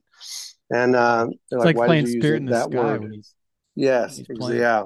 yeah. So, but I and I we got off the air, and I was like, "Did you guys hear what Donnie said?" And they're like, no. And I was like, oh my gosh. But and uh, Yeah. did Donnie explain it to you? No, I No. didn't. I didn't hear we the just story. we had heard. We heard just about, heard it. Yeah. He he meant to he was he started to say, Oh, whoop the dog out of him. He said, whip the dog, and then he he he hits and he thought the bull was behind feet were gonna come step on him. So he's like, he whipped the dog shit out of, and, and it was like so he just said the word shit just kind of in fear for Yeah. Ky basically. So Oh, yeah, I mean, I I don't thank goodness I don't I I don't think I'm on any of those blooper reels you see on the internet anywhere. Uh, thank goodness none of those have happened. Um, the one I get the most grief about from the guys that have been doing television with me a long time. Um, and I really I've got it here, and I, I won't. I kind of refuse to pull it up. But we're in Tucson, Arizona, and Adriano Moraes wins Tucson. He hadn't been in the U.S. very long. He does not speak English. 93 or 4? Um, yep. And it was like his first big U.S. win. And so uh, we're doing the Tucson Rodeo, and they're trying to figure out how to how to how to ask him a question. and so um, I'm gonna leave the bull rider's name out. So I'm gonna, Gonna put anybody on the spot. But a certain bull rider was there, and he goes, "Hey, I can do it." I met him down in in Brazil. I was doing a I was doing a bull riding school down there, so I can translate for you. So I said, "Okay." Ask him, you know, ask him about getting your first big U.S. win. And he turns to him and he says, "How does it feel to get your first U.S. win?" We're all just kind of sitting there like, "Oh my gosh!" no. And here's why I got here's why my guys give me a hard time is I let him ask a second I had him ask a second question. They're like, Are you a complete moron? And so Oh, so that would be great to see, fine. wouldn't it? That would be Oh, great. You'll have to God. send that to us. Trying to So think we would never was. post it, but you should send it to us. and Oh, eventually God. we had Adriano's wife who stepped up and said, I speak some English. And so she she was our translator. So Oh, gosh. the PBR was not the first group to getting translators for the Brazilian bull riders. We did that in the early nineties on the Wrangler World of Rodeo. We're Oh, way ahead of our time. Yeah, that's oh, great. Well, What else, what else we got, Kynan? I don't know. That's Oh, bourbon. What kind of bourbon are you into? I was telling my wife the other day, I probably could you could give me my choice of four bourbons and I wouldn't drink anything else. And it's all Knob Really? Creek. Oh, Knob oh, nine, Knob twelve, Knob single barrel, and and Knob fifteen. Oh, but- really? Um yeah, I, I like Knob Creek. Uh Sid Steiner gave me a bottle of Pappy 15. I I had it for he kept getting mad at me because I never opened it. So I opened it when OSU beat OU this year in the final Bedlam game of football. I was like, that's as good as it gets. And I stirred a lot of Oklahoma fans up, and we laid an egg against University of Central Florida the next week, and they were asking me what kind of rock gut whiskey I was drinking after that loss, Uh-oh. and I was like, Mm. that's an easy answer. I'm drinking the good stuff because we still beat your ass the week before, and I'm still smiling. uh, but the Pappy was really good. Um, my wife is to blame. She, Diana got me off on bourbon. Um, so, but I, I like, uh, yeah, I'll, I, I, I don't really get caught up in the Blantons and, and those, but. I, I I can, I, I like a hot, I like a hot bourbon, you know, Booker's like 128, 129 proof. Um, I, I kind of enjoy those old Forester 1920. So, but you could just give me a selection of, uh, is that Booker's there? It's only uh Yeah, 125. absolutely. Yeah. Yeah. Just Yeah, but I say it'll either put hair on your chest or take it off, depending on what you got to start with. Um, but I, I, I, I really enjoy Knob Creek, so I kind of that's my usual. what about scotch then? If you like bourbon, you got to kind of like Mm. scotch. Not at all? I don't think those two are no. related at all. Not even a close cousin, Tastes like- in my opinion. Tastes like dirt. That's Uh, the to peaty stuff tastes in like I'm the opposite. I, I'm Yeah. a Scotch guy, and uh, if you gave me a nice bottle of bourbon, I'd probably just put it up on my shelf as a. Oh, geez. Actually, I do feel bad because Somebody Da- did give you nice bourbon? David Sharp and Sam Dunn sent me a nice bottle of bourbon And after from the the first area. year we had the Wrangler Network cover the Calgary Yeah. Stampede. And I'm not a- I'm not even 100% sure what it was called, but it had a racehorse on the top That's of the it. Blantons. That's Yeah. the thing everybody's all the rage. Yep. Yeah. And uh I, I it sat as a decoration. Maybe is still somewhere in my house as a decoration because I just Oh boy. can't drink it. No, Can't do box it up and send it to me. So I'll I'll yeah, and like Rod, next time I'm gonna I'll see buy it- you. I'll buy it next you. time I'm gonna see you, I'll bring it with me, Jeff, and maybe Resell it on maybe if you got a bit of time on your hands before your next project, you, you should just come up here and we'll go do a little skiing. I'd love to come ski. Teddy's yeah, I a need to come up and ski that part of the world. He's not bad. You I got some of the best mountains ever. I am up here. afraid. I'm afraid I'll break a wrist if I try to snowboard. I I like golf too much, so I can't. Yeah. I don't want anything in a cast before the weather gets warm. So, but I I really like to ski. How often do you get to golf in a year? Uh, that's you know not as much as I used to. Probably more now. Um, you know, once I went to Fort Worth, I, I my number of golf rounds a year dropped dramatically. Oh, I guess. Uh, when I live in Tulsa, um, I live in Tulsa, um, I play I play quite a bit more. I play with a group at Cedar Ridge Country Club. I call them the Deplorables of Cedar Ridge. Um, they're a pretty fun group to play with. Um, I play with them, and then um, you know we will go to Bandon Dunes or do whatever. I played oh, uh, Kananaskis. I played Banff and Calgary Golf and Athletic Club. Is that what country club. is that, that, that yeah, it's fantastic golf course. Yeah. so Yeah. much fun to play that. I didn't, and so Very it's so a bit. It's a bit gimmicky at times, but nice spot. yeah, two years ago, I because I had been there before, and I Ian Allison from uh, Spruce Meadows had I'd been out there. We we when Butch and I did in like in the nineties, we were up there and we would do our voice at Spruce Meadows. And so the day after we voiced, he took me out there to play. So I, I just you know great country club. So like in in Oklahoma or in the U.S., you can just call and say, "Hey, do you guys reciprocate? I'm a member at this club." And so I called the I called two years ago, not this summer, but the summer before. I called and said, "Hey, I'm out here doing the Stampede. You know, do you mind if I four of us come out and play golf?" And I did not realize that golf courses that's Totally That's private. kind of high end, extremely. No, we do end. not reciprocate. And and uh, they said you have to talk to the head pro. So I talked to the head pro. He was wonderful, and he set us up. And we teed off like at six thirty or something. Still got eighteen holes in. No cell phones. He's like, you cannot let. I was like, so no music. He's like, no. He's like, don't don't get me in trouble here. I was like, no problem.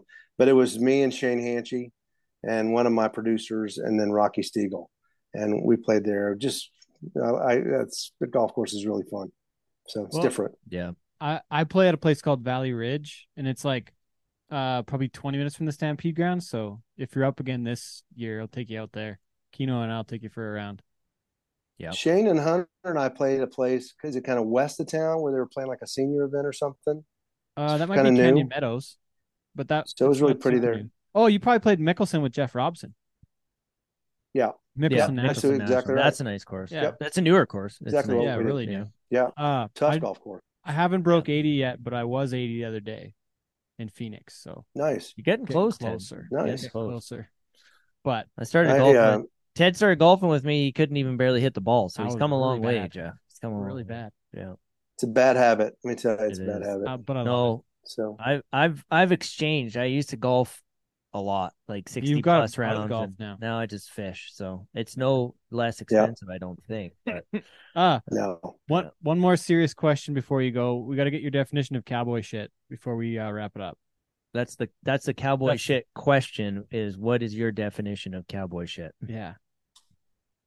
and I see cowboy shit all the time. Um, you know, it, it's uh, it's uh, when those guys, I I can't remember the bronc it is. You know, when Stetson Wright takes a, a bronc that's got its nose in the dirt, takes him anyway. Um, you know, it's just it's kind of those gutsy efforts. You know, Ky Hamilton. You know that that's that's cowboy shit. Um, that- that's a good question. I should have I should have thought I should have delved a little deeper into that because um, I see things all the time and I'm like I like that because that's some cowboy shit right there.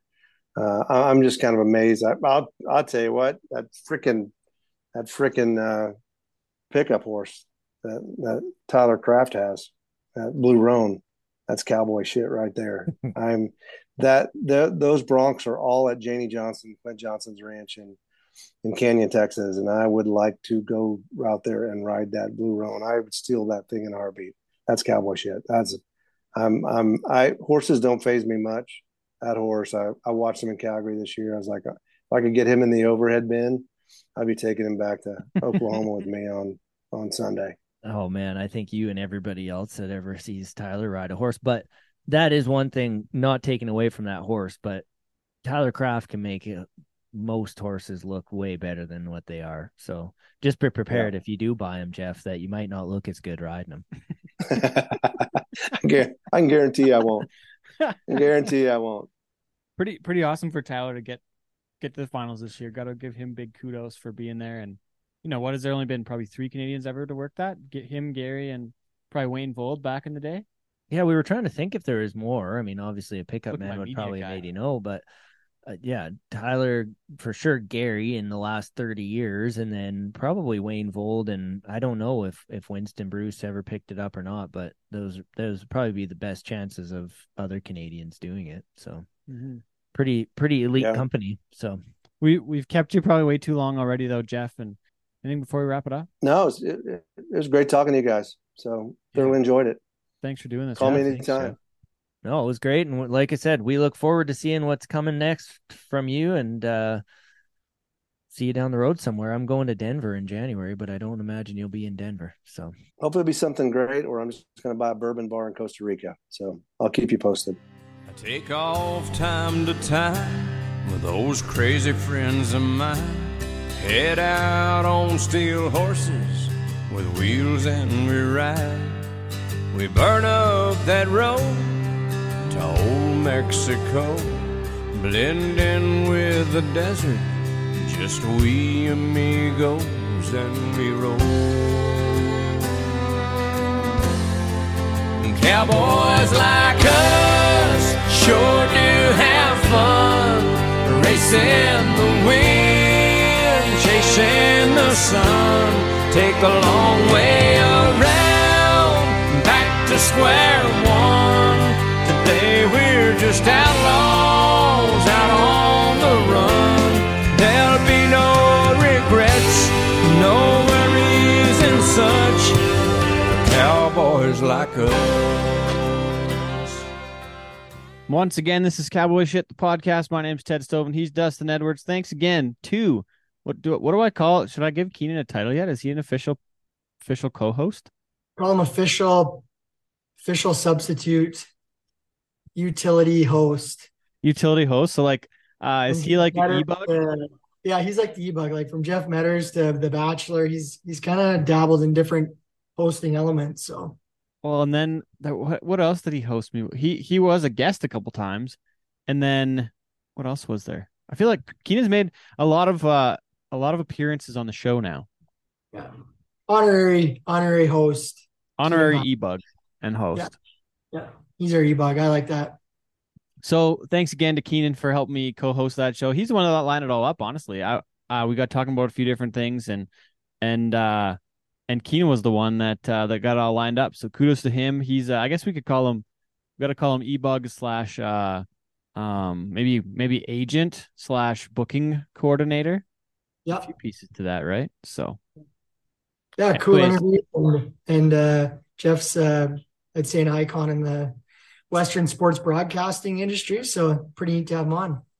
well, in the back of your screen, we've got uh former guest Ali Ali Price. Congrats on the engagement a while back, Ali. Special. What it's almost like a scrum lurker uh, post back there, she's lurking. She's lurking. trying to make Uh, some supper. Sorry, I had to, had to throw that in there. Um. Anyways, I want to get back to the sports medicine tra- spring training camp. So Brandon asked me on like I think Thursday. The event was Saturday, or maybe- he might ask me Wednesday or Thursday. I have to go look back. But he's like, "Hey, can you come speak at this thing uh, on the weekend?" I'm like, well, I got uh, you know, I'm available. I could make that work, sure." So uh, so I hadn't really officially got back to him, and then all of a sudden I saw a post about like meet our experts. And I was on there. I was like, "Oh, I guess uh, I guess I'm confirmed. Then I'll see you there. See you there." So then I had to come up with a plan on what to talk about and uh, I'd been to a couple things over the years about about uh, active learning. So there's a thing called On Course I went to like back in 2009, and it talks about um the the students that learn the most are the ones that are, that do something and they're not just being talked to. So so my mom had sent me to this, and it was uh like On Course is a college professor course where the professors go and learn about the active learning side of things. So I'd done that and I've been to a couple other things over the years. So like so I wanted to make it kind of interactive and as interactive as I could with the uh with the the students there. So my mom my mom and I helped me or my mom helped me build a program uh, that was it was only an hour, but we had three different activities that everybody would do. So we talked about some goal setting and the, the topic was the business of rodeo. So I broke it down into three different sections where I was talking about behaviors, where it was like different behaviors we could adapt, where it was you know, one of the things I do is uh, some meditation. I do some goal setting. We talked about smart goals and a few different pieces like that, and really making a plan. And then and then it kind of built on to the uh, to the brand side of it, where what we do and say is is our brand essentially, right? Like people know us as you know that people. It was kind of interesting. I asked by a show of hands, like how many people already knew who I was, and I wasn't trying to like ask about an ego, but it was kind of like about the marketing side, where you know six of twelve kids uh, students at this at this clinic actually knew who I was already. So I was like, oh, that's, you know, I guess some of the marketing I'm doing must be working. If uh, if the if the folks know who I am, if they, if nobody knew who I was, I'd be like, oh well, maybe I got to get some, I got to go back to the drawing board here and and look at some look at what I'm doing. But um, but anyways, we talked about a few different things, the the brand side of it. Then we did did a few sponsorship uh kind of pieces where we talked about the uh the different pieces to the to the sponsorship package and and then we kind of went through and you know they wrote down what they're going to do for their brand they wrote down what they're going to do for as behavior wise uh, one of the students talked about getting on uh, practice horses there's a lot of bareback riders at this thing which i was really impressed by but they were gonna they were talking about getting on uh, a practice horse every week for the for the winter for like the next three months kind of thing and then there's a bit more about the the workout side of it and the eating right side of it so it was it was neat to go through all that but then we did the sponsorship part too and i said hey like pitch me as a sponsor. Like I work for a few different companies, and any of which could probably be a sponsor and are sponsors of people. So you know, pit, pit, give me a pitch on different things. So it was it was, it, it was really fun uh, hour be around there. And then I kind of got it was in a in the gym at Acumen there, and then I got kind of interested in the workout side of things, and now I'm gonna go see Brandon and them, and I'm gonna go do a workout with them tomorrow. So try and improve myself for the new year too a little bit. boy. Well, we were talking about goals in the last podcast, so True. Oh, put putting uh putting the talk into motion here, Teddy. Out of boy. Well, we'll see. It's already the what is it today? The 9th of January. So yeah, like I, I credit wow. Brandon for making that a component of that spring training. I think that's uh something, especially for those young guys that are there that are just getting started. I think that's some really good tools and give them some good framework for being successful as they develop physically and and as a professional athletes essentially, right? So 100%. Hundred percent. Uh one other thing I want to mention before the end of the show, Dustin. Today's January 9th, and it's been uh how long's it been now? Ty Pozzobon left us in 2017. So this is seven years eight. now already, isn't it? Today's at eight. Yeah. I want to spend some time on that and just kind of talk about a little bit about uh what's happened so far with the foundation. Got to give kudos to the crew: Rusty Clooney, Tanner Byrne, uh, Chad Besplug's part of the board, Gord Broda, uh, Brandon Grimard does a lot of our book side of things and a lot of the uh, a lot of the accounting side of it with Rusty at uh, the Broda, Broda crew. But uh, uh, Leanne and Amy are doing all the merchandise side of things now. They're shipping all the all the caps and t-shirts and hoodies and, and sweaters and everything. They got all the that on the go. So got to give a big shout out to them and uh, and thanks everybody for coming out to the the fundraiser uh, event. But I think a lot of good things are happening with the foundation and have been over the years. But you know, I go back to the to the Ky thing at the NFR and wonder about what uh, where we're at with it and what impact we're having at a higher level. I think one of the next things that has to change is at the association level, and for the uh, different organizations to really make uh, make a stand and have some mandates and some plans and and rules around this sort of thing. I don't think anybody's going to be sad that they can't ride after a concussion would have been really interesting for something to be in place for it before this Ky thing this year. Um, so anyways, I just want to keep the conversation going on that and and uh and you know maybe maybe he maybe he's cleared, maybe he passes the protocol and maybe he gets to ride, but I just think that there should be more in place and I think that there's still progress to be made. Yeah, we do it at all the other professional sports levels, so why exclude rodeo? Exactly. Exactly. So I want to touch on that really quick before we wrap the show up, but always keeping Ty in our in our thoughts and uh and yeah, live like just gotta live like Tyler more every day, right? Yeah, it's it's it's something cool that's continued to evolve and grow and for for the better. So it it um you know what's been set out to be achieved by a tragedy has has has been doing a very good job of that with the foundation and the events and the awareness. So um, I'd say you know credit everybody, all, all those people you mentioned, all the parties involved, and associations and sports medicine and sponsors and people that put on events that uh, continue to uh, have the conversation and and uh, what the foundation continues to do for the sport. So it's uh, it's it's definitely not going backwards. Sometimes you probably want to you, you want to see things like the NFR and Ky be done differently, but I definitely think there's been some great strides and and uh, you got to walk before you can run. But I think this has been uh, pretty successful initiatives on what everybody's been trying to achieve in Ty's name and legacy. Hundred percent, hundred percent. Dustin, what do you got coming up here? You're uh, when do you when do you head out on the road again? You're going to Vancouver maybe, and then then what? What do you got? Then we go down to Vegas for a little uh, personal trip, watch some hockey down there, and uh, yeah, just get a couple days to to relax. So you'll be uh, you'll be stateside as well when we're down in Vegas as well, I believe. Right, you're heading to Texas. Yeah, we're going to Dallas, and then we'll go to Phoenix for a while, and then I'm going to go back to Fort Worth for a little bit, and then come home on the 30th. Then I'll be slingshotted right into Red Deer.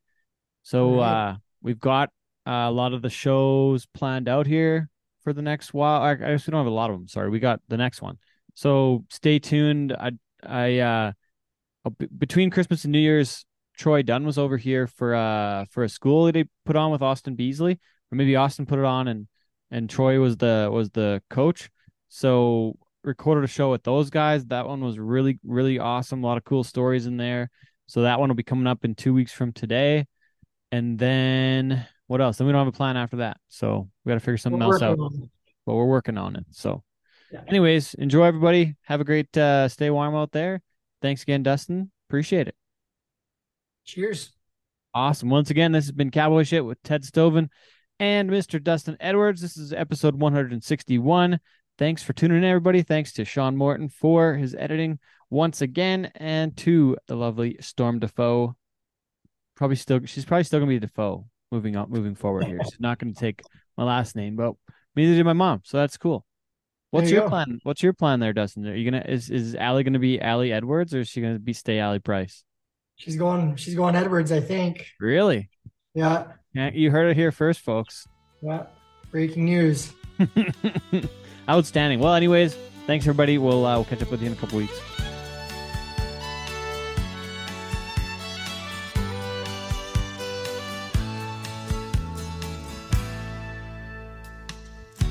Amarillo by morning, up from San Antone.